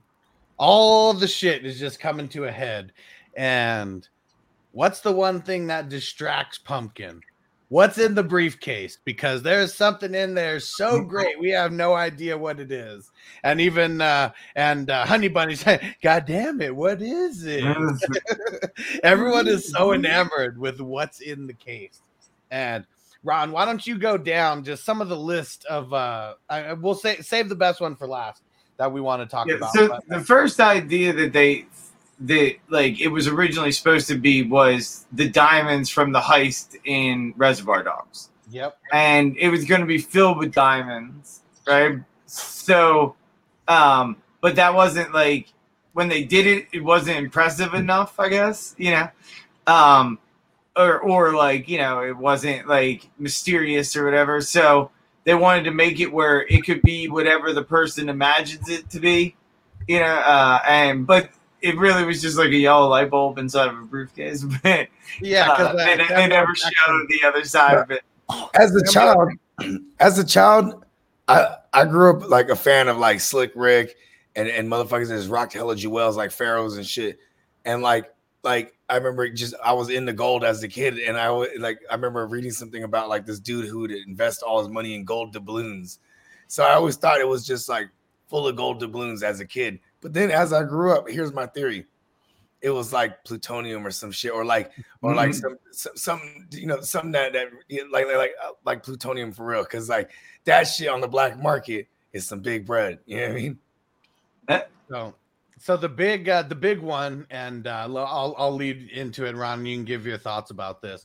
The whole big thought of a lot of the, uh, you know, this the cult following of this thinks that it could be Marsellus Wallace's soul that's in there, Mm. and that that's why they're going to the lengths of everything they're going to bring that back. And then the band aid. That's something else that kind of accentuates it because apparently the only way to extract a soul from someone is going through the back of the neck, like right Mm. where he had the band aid.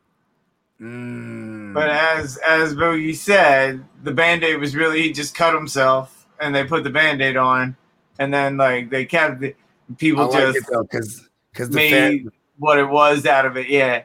But uh yeah, so the idea that it's his soul, you know, and it's been removed and then and then you get that with the the combination is six six six, so it's like, you know, like contract with the devil kind of thing Yeah. um uh mark of the beast whatever but uh that's like the that's the best one i think yeah I like that one. I like that one the best too, to be honest. But I'm saying, I'm, I'm telling you, bro, he was slinging plutonium.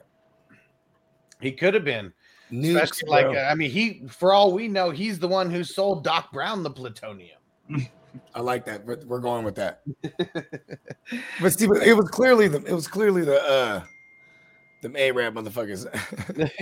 he they even said that. oh yeah. no, no, it wasn't even. I don't want to disrespect the Arabs because that those are my homies for real though. Uh, it, it was actually the uh, what was it Lithuanians? He said. what I, in Back to the Future. Yeah. Yeah. Uh, you know, I can't remember. I- It, it might have been. I remember him. I swore I remember him saying Arabs. but Pretend point someone in the chat to let us know. Yeah, go research that. In Who Back sold the. Brown the plutonium? Yeah, and uh, so we got a second half to this scene, and uh, hopefully we don't get cut off like the first one got cut off. But uh, classic. Um, and Clark said, uh, "I'm with the Soul Theory, kind of like the Back to the Future uh, plutonium connection." I know. Oh, there we go. It's the Libyans. The Libyans. There you go. I said Lithuanians. There we go. Clark, you the man. Hold on. Yeah, hold ten on. points. Hold on. Hold on. Give him a Where ding. There we go. Hit the nail on the head. I like it. And uh, but Jules, I mean, in the first uh, half of the the scene that we saw there, just a gangster. Like he's like, I don't want to, I, I don't want to hurt your ego. But they said the first time I had a gun, you know, Mhm, yeah, right. just sitting there, cool, you know, like Fonzie's supposed to do, and uh, shows him the case. Told him he wasn't going to keep it, and uh, he even says uh, when he says, uh, "Let me have the case," or he says, "Open the case," and he's like, "No, I'm not going to do it." And he's like, uh, "Excuse me, I didn't hear you." He's like, "Yeah, you Yeah. did." But you, yeah. you know, you know what? One, one thing I like too, though, is like he takes that. He says, "I'm gonna count to three, and I'm gonna blast you in the face," and he says, "Listen, like you know, what I mean, And he he's like a true QB. Takes that shot clock all the way down, or that, that- All the way. all the way down. Because he says three, and then he's like, "All right, Ringo, you got it." Yeah. right after he took all because he needed all that time to formulate, like, you know what? Because he already decided, I'm not, I'm not gonna kill nobody no more. and, and did you see how fast he notices vince coming out of the bed he doesn't look over but he's like don't do it you know because he's trained to have like peripheral vision Mhm. to Yeah. see like the danger And also, I think it was just like a power move, you know, by letting him count to three. Because if uh, you know Pumpkin was really a gangster, he would have shot him at three. You know, it's like a Yeah. Pineapple Express. Wait, is it one, two, three, then go, or like one, one, two, go on three? Like by him saying three and not being dead, I think Samuel Jackson already knew that he had all the power. Like at that moment. I like that. I mean, and it was hell. He had like, pulling him down in the way he pulled him down. He's like even the positioning of the of the, the briefcase. You know what I mean? He positions it where it's like, boom, and I'm gonna yank him from like this, ah, and then jam that motherfucker in his in his throat piece. And he let him look at it for a minute too. Let him get all Mhm. encapsulated with whatever was in there. And he had the gun under the table the whole time too. Yeah. Yeah, you see him pull it out. He's holding it while he's holding up his wallet. That bad Mhm. motherfucker. Yep, slipping. Yep. And that was actually Quentin Tarantino's wallet. He had to get that, you know, for Shaft, Mhm. you know. And then what happened? Samuel Jackson ends up playing Shaft in a remake after that. I used to I used to have a replica of that one. Nice. Of course you did. hey, you sold them on your website, didn't you?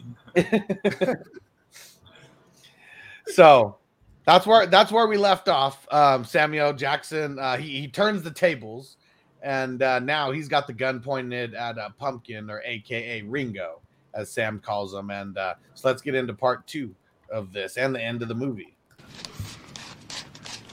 Fifteen hundred dollars. Okay, put it in your pocket. It's yours. Now, with the rest of those wallets in the register, that makes this a pretty successful little score, huh? Jules, you give that fucking Nimrod fifteen hundred dollars, and I'll shoot him on general principle. No, Yolanda, Yolanda, he ain't gonna do a goddamn motherfucking thing. Vince, shut the fuck up! Shut up! Come on, Yolanda, stay with me, baby. Now, I ain't giving it to him, Vincent. I'm buying something for my money. You Want to know what I'm buying, Ringo? What? Your life. I'm giving you that money so I don't have to kill your ass. You read the Bible, Ringo? Not regularly, no. Well, there's this passage I got memorized Ezekiel 25 17. The path of the righteous man is beset on all sides by the iniquities of the selfish and the tyranny of evil men. Blessed is he who, in the name of charity and goodwill, shepherds the weak through the valley of darkness, for he is truly his brother's keeper and the finder of lost children. And I will strike down upon thee with great vengeance and furious anger those who attempt to poison and destroy my brothers. And you will know I am the Lord when I lay my vengeance upon you. I've been saying that shit for years. And if you heard it, that meant your ass. I never gave much thought to what it meant. I just thought it was some cold blooded shit to say to a motherfucker before I popped a cap in his ass. I saw some shit this morning made me think twice.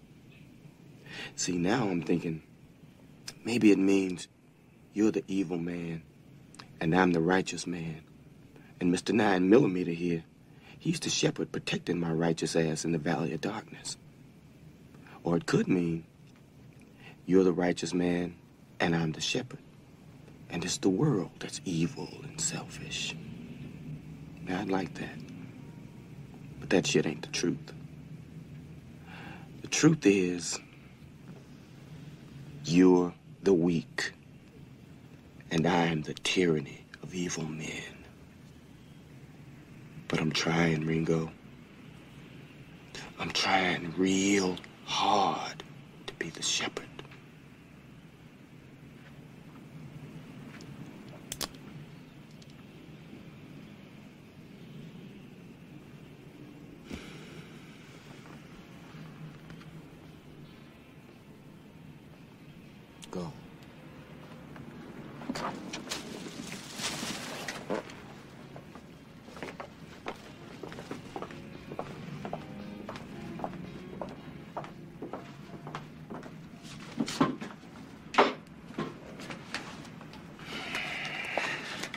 Think we should be leaving now. Yeah, that's probably a good idea.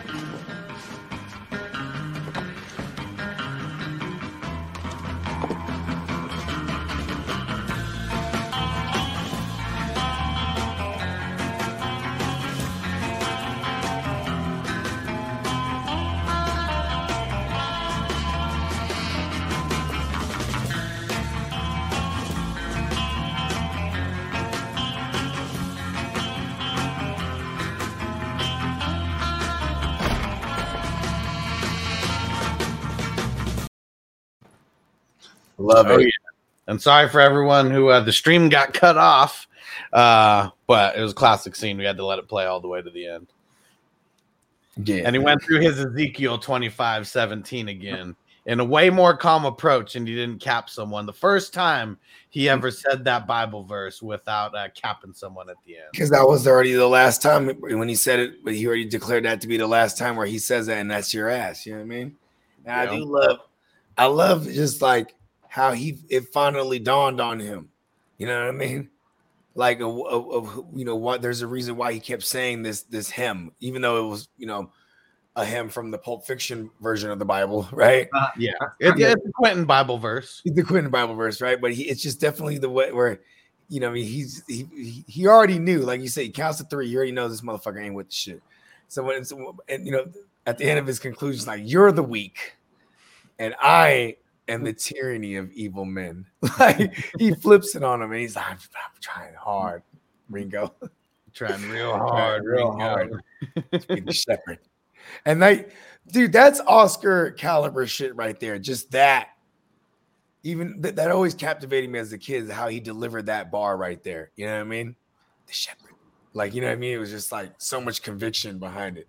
And it's almost like the anti Samuel L. Jackson because usually he's like yelling MFer and like you know Yeah. yeah it's like every movie there's a Samuel L. Jackson thing where he starts to yell louder and then curses and then gets killed in some way like in Jurassic Park and like Lucy and like takes on a plane like there's always like a scene where like he just starts yelling and then gets attacked by like some random like shit but in this one his last one is really calm and like Well, I think he really got to, you know, I mean, just the range, you know, of his acting chops. We got to see it. And we get to see it a lot in Jackie Brown also. I mean, those are probably two of my favorite characters for Samuel Jackson, Jules, and then uh I forget his name off the top of my head in uh in Jackie Brown, but it's classic shit, man. He used to be a theater actor. Like this is probably the shit that he lives for. Man, they even got him as when, when he was Master Windu. Led, I, I- now that I think about it, like Anakin came up, chopped his arm off, he's like, "Ah, ah," blasted his ass out the window. He's not allowed to curse in that one, but yeah, they, they, they still gave him a Samuel L. Jackson moment. He's go li- he's go sleep in the big house. Oh shit, that was funny. You get what you pay for. He delivers Hey, every time. Hey, real talk though, that scene, and then obviously they get away. You know what I'm saying? Because they, you know, they- showed him walk into that bar, you know, scot free.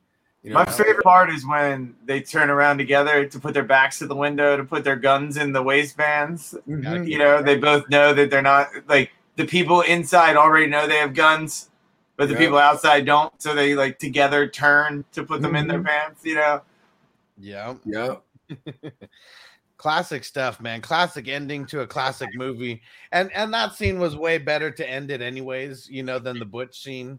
You Yeah. know, them taking off. Like it's them riding off into the sunset seems a lot cooler than Butch and Fabienne. and it's supposed to be like the person who gave it up survived. The person who didn't died the, like the next day. You know, like so, like it's like a it's like an after school special for gangsters. It's like you know, like he Yeah. gets to give his like you know his like uh halfway house out of prison speech to the the guy Yeah. Tim Roth. Yep. Man, well, this was awesome. I'm so glad that we got to do this. I mean, this is the premiere episode. It's going to be in podcast form, um, really in a few days here. So everyone, uh, make sure you go check that out. It's going to be the silver screen breakdown. So same exact thing. You're just going to be able to go search it on Spotify and Apple, and it's not going to have anything cut out like the YouTube version uh, had a little bit cut out. Yeah.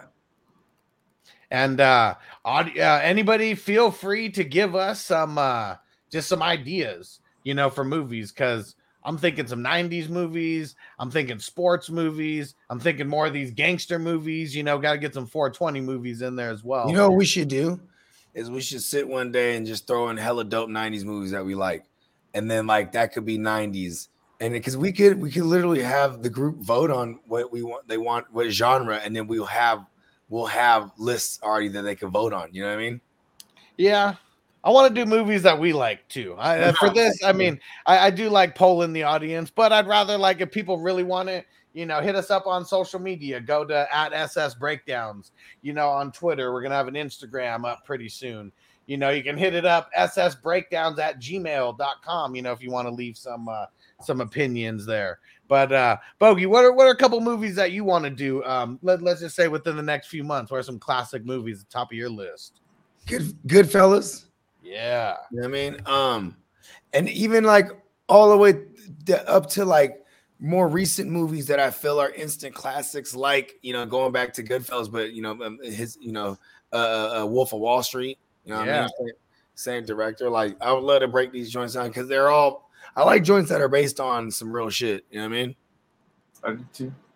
What about you, Ron? What what are a couple Oh, uh, Catch Me If You Can. That would be awesome. I love. That's a good one. That's a good one for sure. Classic Leo.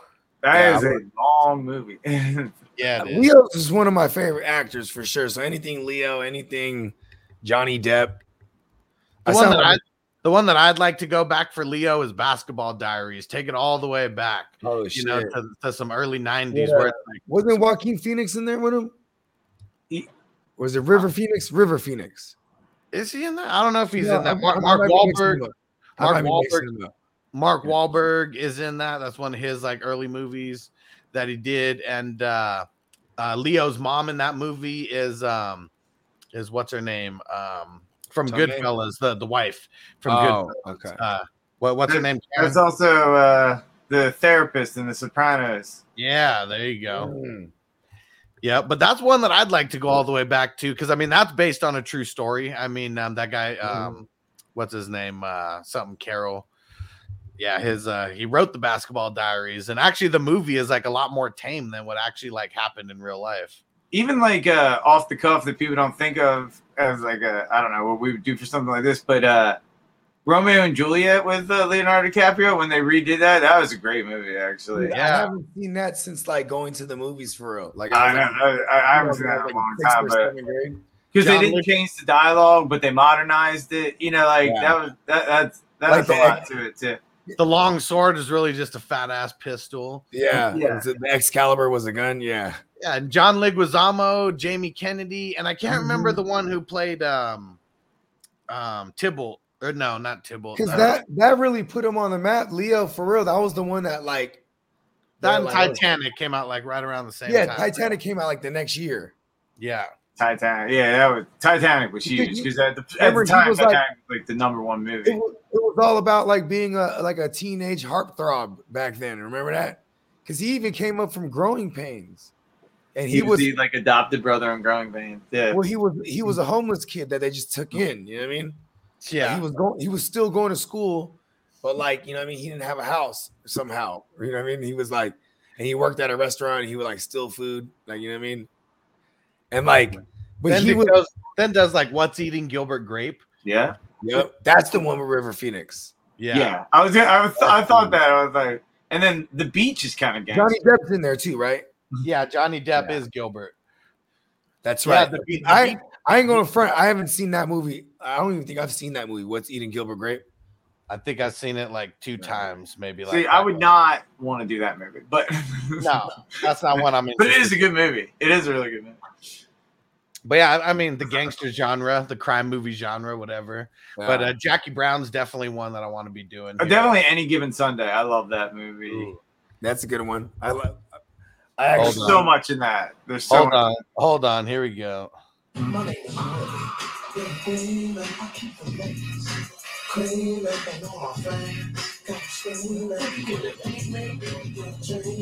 It's funny because in every every chance I get, I'm Willie Beamen. Oh yeah, I. I- I think that was my sport. and What, did we do? We did like a, a mo- a movie, sports movie uh league. Yep. The for the uh it was the sports characters that you got to Yeah. pick for the uh the big best ball tournament that we were in. That's what it was. 120 team. Remember when you guys left Rudy off of the top uh, sports movies? Because Rudy sucks, Dude, uh, uh, Joe Montana played Fail, with Rudy and said that that was bullshit. and Joe Montana's the goat. So when he says Rudy's bullshit, it'll never be in any of my top lists. Never, The never. movie is amazing. It's funny how like I mean, it pretty much like every single movie that Disney's ever made like blows it out of proportion. Like Mm. Invincible, like you met with Mark Wahlberg, like when they show like the play in the credits of the movie, you know, it's nowhere near like, you know, he's at the 40, the 30. Like it's nowhere near like that. It's like a broken play that like he just ends up like landing on the ball in the end zone and shit. But like that was his big claim to fame. Yeah, they, they were all about that in Philly. That movie. Well, he was. Uh, I mean, he was Yeah, on the team an for Eagle, three yeah. years, right? Yeah. After that, so I mean, that's a I know. That's big. like, you, you know what's funny is is like, I'm like, why show that clip? You know what I mean? Yeah, right. Why ruin? Why ruin the illusion? It's like it's not like blood. It's not like Let blow. guy have the they- story. No one's gonna look up the clip. right? It, it's not like blow where like they're like you know they're gonna phase out and show the the the, the current day. Uh, Right. uh, right. Or like George. pictures of what they really look like. right. Yeah. Um, Hey, where they put it? it up and they're like, "Here's what happens if you don't get an attractive actor to play the person." like Ron, they're all like a funkier looking. and Tell me- whoever plays them because like they always get famous people to play them. Ron, tell me you remember the move, the Disney movie about Philly with Tony Danza, the garbage kicking, field goal kicking. Philadelphia Oh, I remember phenomenon? this. what? You don't remember Oh, that? Okay, on. yeah. All right, Ron, you failed. Hold on. Where's the Come button? on, hit him with the buzzer. So they I, and they made this before they made Invincible, but it was it was it had to be a spoof, you know, kind of like a different version of like the Invincible character because like this guy was a garbage a garbage man, but his like hydraulic With pump or Tony Danza? I don't. I don't know this movie. What was Yeah, it called? he- garbage ki- garbage picking field goal kicking Philadelphia phenomenon. And so he ends up being the kicker for the Eagles, but it's because he's the garbage man. He has to kick this hydraulic pump or whatever, and he just like creates an insane leg or whatever. And so he's like a walk on, you know, pretty much like uh Right. like, the, like the invincible Vince character. Yeah. But he doesn't end up uh, he ends up sucking because he quits his garbage job and he has to he stops kicking the hydraulic pump. So then his leg just goes back to being like garbage. How could I miss this obvious classic? It's somewhere in the mid somewhere in the mid And you say you're from Philly. it says the town in the movie title. You gotta see everything. Tony Tony Danza is rolling over in his grave. No, I, I really did think. Oh, I'd that's seen sad. Tony, actually, my bad. Tony Danza's still alive. He's not even dead. Yeah, he was still alive. All right, Ron. What's a couple movies? He's still that- kicking. You would say. ah, Damn Uh, one would be Grandma's Boy. There's the rim shot for Bogey. yeah. so, what are some movies that you want to break down, Ron, over the next Uh, uh, couple well, weeks? one was Any Given Sunday. One would be Grandma's Boy. Yeah, like I love that movie. Um, and all really, I mean, like, there's so many uh, movies that are like linked to like groups of people, you know, like the Grandma Boy people do other movies together, and like the Broken Lizard people do, and like you know, you got the Tarantino uses the same actors got- over and over Seth again. Rogen's- the Seth Rogen. Yeah, the Seth Rogen stuff, you know. Um and then like probably like Dazed and Confused. yeah. I like that. I'm not all right, all right, all right. Yeah, I mean and I love like movies where uh when they're a while ago and there's just like tons of people that became famous, but they're not really famous yet in them, you know, because you're seeing them in like a Ooh, kind of pure Sandlot. form. The Sandlot's one too. Oh Yeah, yeah, The Sandlot, that's a good one. yeah. And Bunch then of- Without horror the movies, sequel, too, man. without we should do. And I used to watch. Horror, I, I stopped watching horror movies like after like Insidious. I don't know. I just haven't really seen any horror movies since then, or no, don't really have an interest to watch any of them. Like, and my daughter, she's at that age where she's hella into horror movies right now. Like, like, like we all were at that age. You know what I mean? Like, just we like being scared and shit. You know what I mean? But there was like there was some trippy shit in the nineties. like I, I like I was a fan of like the ghost story shit. Like you know what I mean? Like um, like, y'all remember Stir of Echoes? Mm-hmm. Yeah, that one was good. It's just like some ghost story shit. You know what I mean? Yeah. Versus like slasher shit because slasher shit's funny too. Do you 'Cause I mean, remember? Uh, well, I don't. You guys probably didn't have the same thing, but we had a thing called uh, like reading is fundamental, and they would give you books, and everyone would fight to get the scary stories to tell in the dark books. Uh, when they got the pickle and there there's only so many copies. People race down to get like the scary storybooks. Yep. Hey, them, hey, them, them books was some bad motherfuckers, bro. It had the uh the story. There was the one the spider bit, bit the motherfucker in the face and laid the eggs in it. Yeah, all the urban legends, right? Yeah, Yeah, they made a movie of that. yeah, it was trash. Yeah. Yeah.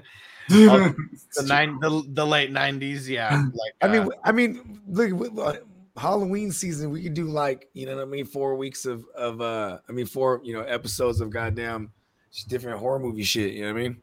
yeah, definitely. I'm We all do a horror about movie draft. Yeah. I'm We you know, excited. Yeah, we got we're we're taking it to the silver screen and breaking it down in all different ways. Oh yeah, yeah. Because we, I mean, plan on doing this every other week, but shit, we might make this just a Saturday night, Saturday night thing for the foreseeable future. I mean, it's the editing mm. that takes a bunch, and not really. We're just gonna let let these be raw and uncut on the mm-hmm. podcast. Yeah, That's it. This is us. Yeah. Take All right. me as I am. No filters. No filters. Yeah. So we're getting up out of here. We don't even know what the next movie is going to be yet. We're going to have a little uh, power meeting about that. But uh, yeah, appreciate you guys rocking with us over two hours. Uh, make sure you leave a five star review on Apple and uh, rate on Spotify as well. Give me money. We're out of here.